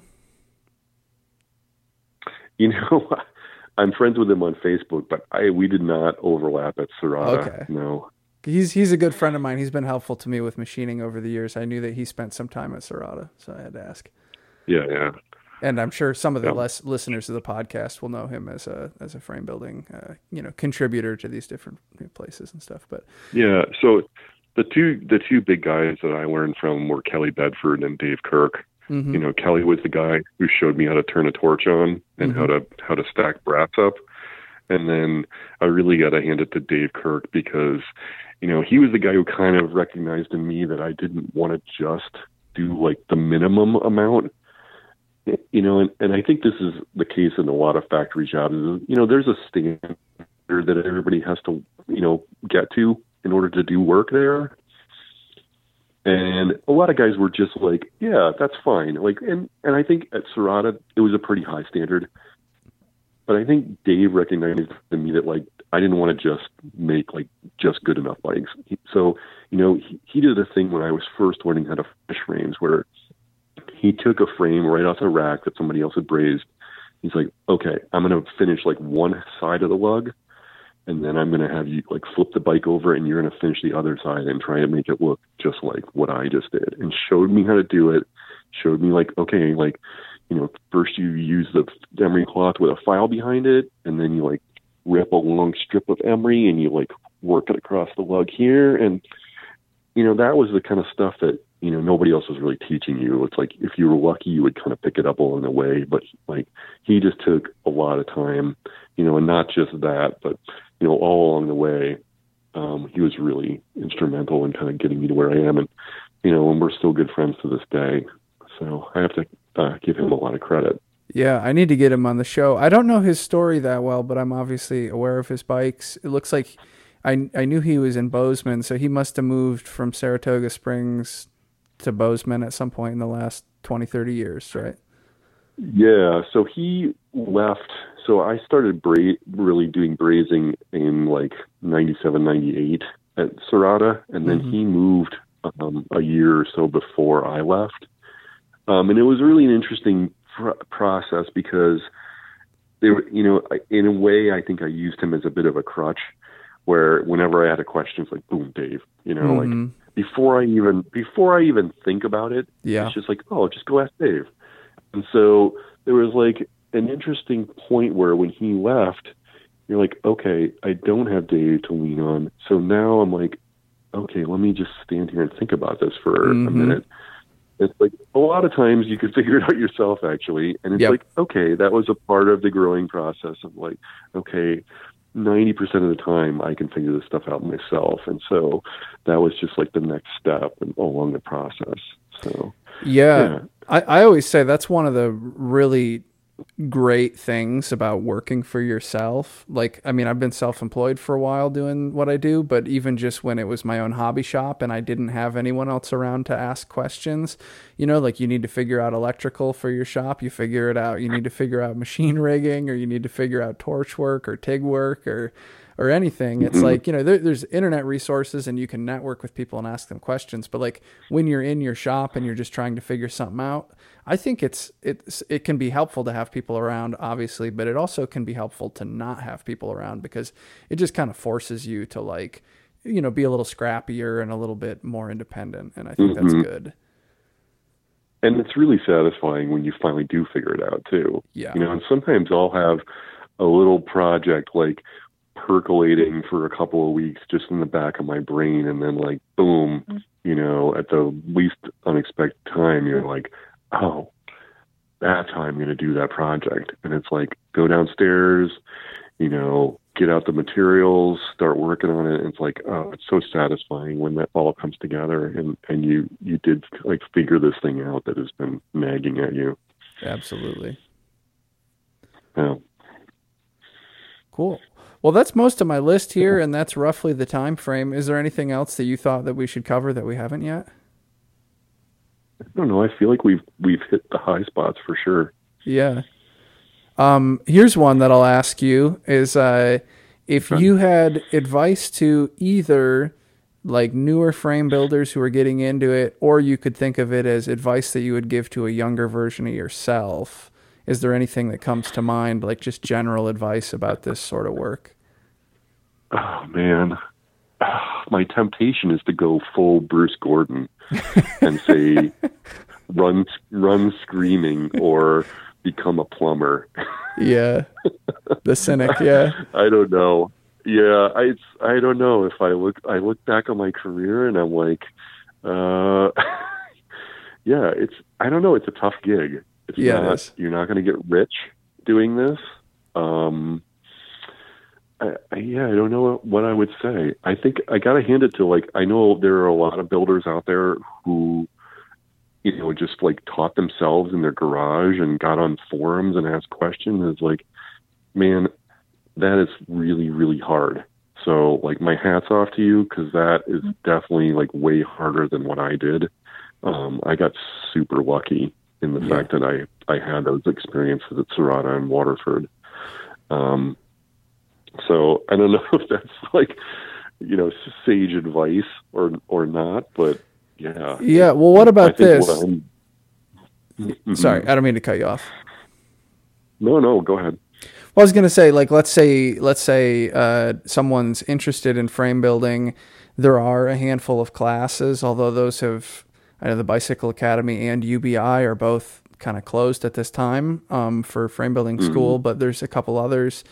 It, but there's also, you know, you were saying how Waterford and and um, uh, Serotta are you know kind of rare examples, but there is Co-Motion and there's Bike Friday and there's uh, Santana, I think, and there's Seven Cycles. There's uh, Number Twenty Two. There's still like a handful around um, of different Yeah. ones. There's I guess Lynskey. I don't know all of these outfits that well, but I know there are places. Would it and and Mo- Moots and I don't know if I mentioned that one. Would you recommend that to someone like if they had the opportunity to work somewhere for a while? Like it, it seemed like that was a good on ramp for you because there was a lot of other talented people around. I think it, it all depends on the culture at whatever the place is, and it's so hard to know that before you go there. Um, you know, and not to to, to throw shade at, at Waterford, but I think if I had showed up at Waterford and started there instead of at Serotta, it would have been a lot harder to progress. Um, I think it, just the culture there was a little more like protective of, you know, your little, you know, area and niche that you understood. And so, you know, Waterford was great because, and granted, I was there for a long time before they ever showed me, but like once I kind of got going, um, people were really helpful and there was like enough of like kind of an enthusiast and cyclist vibe there. Uh, I think what a lot of people don't realize about bike factories is um, not everybody there is a cyclist. Yeah. Some guys are like just factory guys. so, um, and they're not always like super excited about like some guys uh, that I've worked with over the years would been been just as happy making four by fours or um, shotguns or you know you name it like Mhm. whatever widget you can think of like bikes held no allure whatsoever. It was just they showed up there to make bikes because that's what they got paid to do. Yeah. And so the you know the if you show up at one of these places where you know you you kind of get into a slot and and other people don't want to share with you um it can it, you know you could be there for a long time before the, you know you you move up the ladder. Hmm um it, it but it, if you can find the right situation yeah go for it. But it's just so hard to know. Um you know there were years with, before ben bought the company back where i would like buzz through my um work in the shipping department because I was like, oh man, maybe I can go over in the machining department and learn how to do this or I can do this. And inevitably, when I would go and say like, hey, I'm done, like what else? They would put me on sandblasting, and I'm like, boy, sandblasting is like one job where you can actually feel yourself getting stupider. Like your brain cells are dying while you're doing sandblasting, and I'm like, Yeah. boy, all all that I learned from that was I'm gonna like make all the work that I have in the shipping department last all day Yeah. because I do not want to sandblast. So it's just tricky. Like you don't you don't know what that situation is going to be. And and I did. I applied actually at um, Co-Motion a bunch of years ago when I was kind of looking to move on from Serotta. I actually uh, flew out and talked to Dewan Oh, at cool. Co-Motion, and they seemed really cool. And um, I think they would be that would be a good place. I I don't I've never worked there. I I actually interviewed also at Match Cycle. I don't know if you know any of the history there, No. um, but they were they were um, a place. Uh, Tim Isaacs put it together, and they were up in um, Seattle. And Kirk Pacenti was actually working there along with Curt Goodrich. Hmm. Um, and so I met both of them, and they were building the lugged um, Paramount bikes. Um, Schwinn had done like a run of um, lugged steel Paramounts and titanium Paramounts. Wow. And Serotta was actually building the titanium ones. And then this little company, Match, who was also building some of the, um, I think most of the Rivendells at the time, was doing these Schwinns. Hmm. And unfortunately, when I went out there to interview with them, the whole Schwinn thing was kind of coming to an end. And I think it was not a good, not a good sign for the business. And they eventually went away. So they clearly weren't looking to add people Mhm. but it was interesting to, to kind of see their shop and see what their setup was. So, yeah. yeah, I think it, it's great if you can get into a situation where, you know, you're in a production setting where there's just more work happening and you can see how that how that happens. I think one of the other things that is really interesting about working in a bike factory is um, knowing when you're done with a bike. And let me explain a little more. Like, I think Yeah. there's a lot of newbie builders who, like, they're working on a bike, and it's like, if you want to, you can just keep massaging that thing and, like, getting finer and finer grits of sandpaper. And, and sometimes it doesn't make it any better. Uh-huh. like, when you're working a bike factory, somebody will come over to you and tell you, like, hey, move it.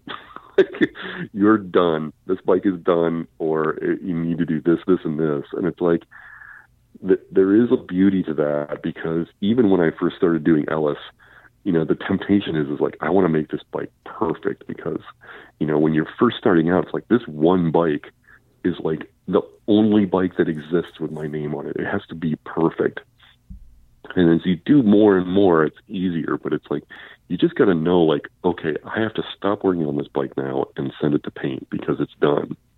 And I think that can be a challenge for for new builders. It's just to know, like, wh- where is that point? What does that bike look like Yeah. when it's done?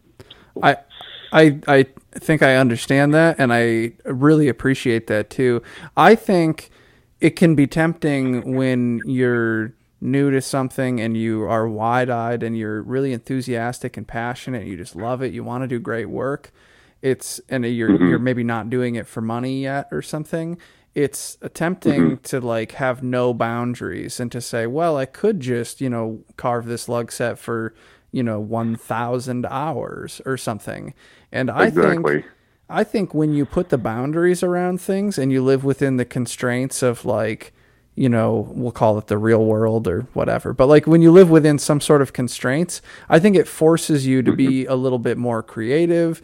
It's like you know if you know that you only have a certain realistic budget or time frame then it kind of gives things a little bit more stakes and like maybe drama and like i think it kind of elevates you. It kind of forces you to like um, work a little bit smarter at the same time. And I, I really like that the boundary, I think, is not only, you know, like the oppression of the man or something. It's like, I feel like it makes things kind of work better to like bound things uh, because in, in reality, they are bounded, you know? Yeah, and I mean the reality is you- you're not do. I mean, unless you're independently wealthy and you're just building bikes for the hell of it, you know, you're trying to you know put food on the table and pay for a roof over your head. So, you know, if you're putting 400 hours into a frame and you're making you know a dollar twenty-five an hour, Mm-hmm. that's that's going to get it done. So, and it's I, that's the other thing. Like I I feel for for newbie builders. It's like man, it's just so hard. Like how do you how do you set yourself apart? You know, and I I feel like a lot of guys struggle. Like when I when I've been to Philly and seen a new bike, you're just like if you just build a traditional diamond frame. You know how do how does this look any better or different or appealing to people? So you're like you know your natural um, inclination is like, okay, I've got to like stick some stainless stuff on here or some or do something really funky and different so that it like sets it apart. It's just it's hard. It's hard to break into this business because Yeah. there's a ton of different options out there, and it's you know how do you how do you make your mark? Yeah. Yeah. Differentiation. When I talk to, I reference this a lot, but the episode I did with Carl Strong, but he says that, you know, some of the hardest things that most frame builders struggle with is differentiation and then, you know, like, yeah, building enough frames, you know, like, like, uh, efficiently enough that you could be profitable. But yeah, differentiation is really hard. I struggled with that. And, Well, the, yeah, and I think many Yeah. people do. Like to find your own voice that resonates with people. Right. And even when you've done that, it's like now, how do I sell enough of these bikes? You know, that's the other side of the equation. It's like if you can be a great guy in the shop who's just like a total introvert and, you know, loves to just stand there and make bike frames, but it's like unfortunately the the flip side of that is you have to go out into the world and meet people and talk to them and get them to buy your bike frames too. So it's like and eh, we're and we're all better at some of those things than others. Like, you know, I'm not, I don't love doing like all the paperwork and all the accounting and stuff like that. Mhm. And, and I'm not as good at marketing as some guys are, you know, like my, my inclination is to go like, I'm just going to put this awesome thing out into the world. And like people will recognize that and they will come to my door. But it's like, the reality is, is like, you have to have a good website and you have to have a presence on the internet and, um, you have to go to shows and you have to talk to people. And so it's like all of those, you know, and I, I've been to NAHBS and seen builders who would like build like a, like a barrier of bikes. And then they would go back and sit in the back corner of the booth and Mhm. like kind of like every time somebody would walk by, they'd like look away. Yeah. Boy, you're not doing yourself any favors if you're Yeah. not going to get up and actually talk to people at the show. So, Yeah. It's hard yeah, because it's I, I, hard. It's hard. I, You I got to do all those things.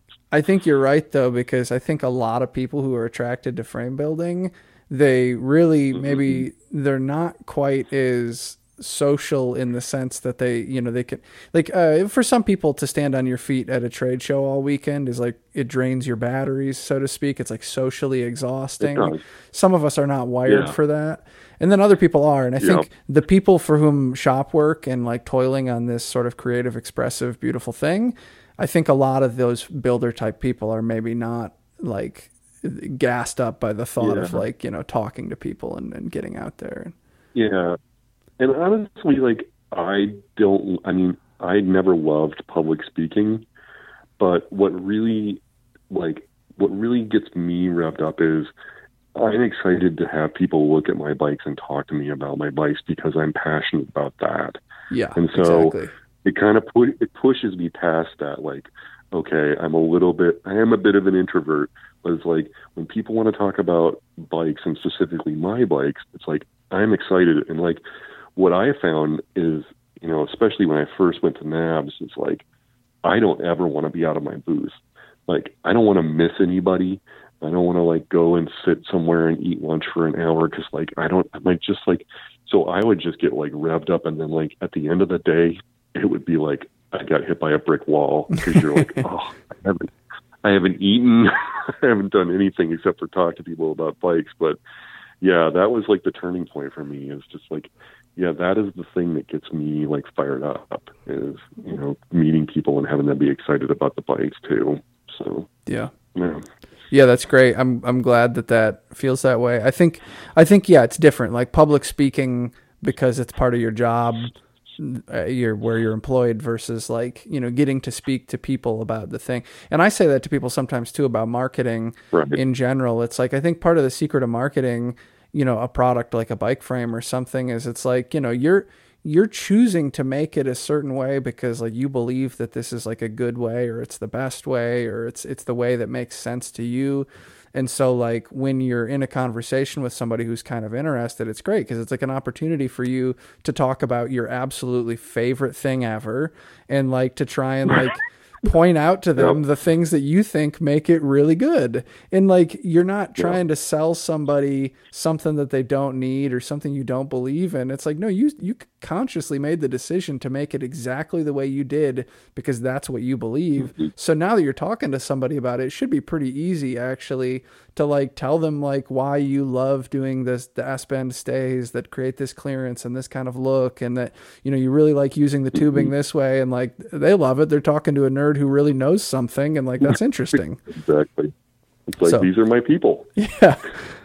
Yeah. So anyway, all right. Well, I'm not going to take up any more of your evening. I really appreciate you being on the show, and I appreciate getting to know you because I've never really spoken to you or talked to you. I don't think I ever ran into you at a show, but I've been aware of your work for over a decade, and it's beautiful. so, and one of my favorite things about this podcast is that I get to know people better but then it's a public conversation that other people listening they get to know you better too. And so hopefully it just connects us all. I think that's beautiful. So thanks so much for being a part of that. And um i yeah, Yeah. really glad to have you on the hopefully show. we'll run into it. Hopefully we'll run into each other in the real world at some point. Absolutely. Cool. Well until then uh, keep building those beautiful beautiful bikes with merely a dynafile and a drill press. And i can't wait to see what what you keep rolling out with okay thanks so much. Yep. Bye. Okay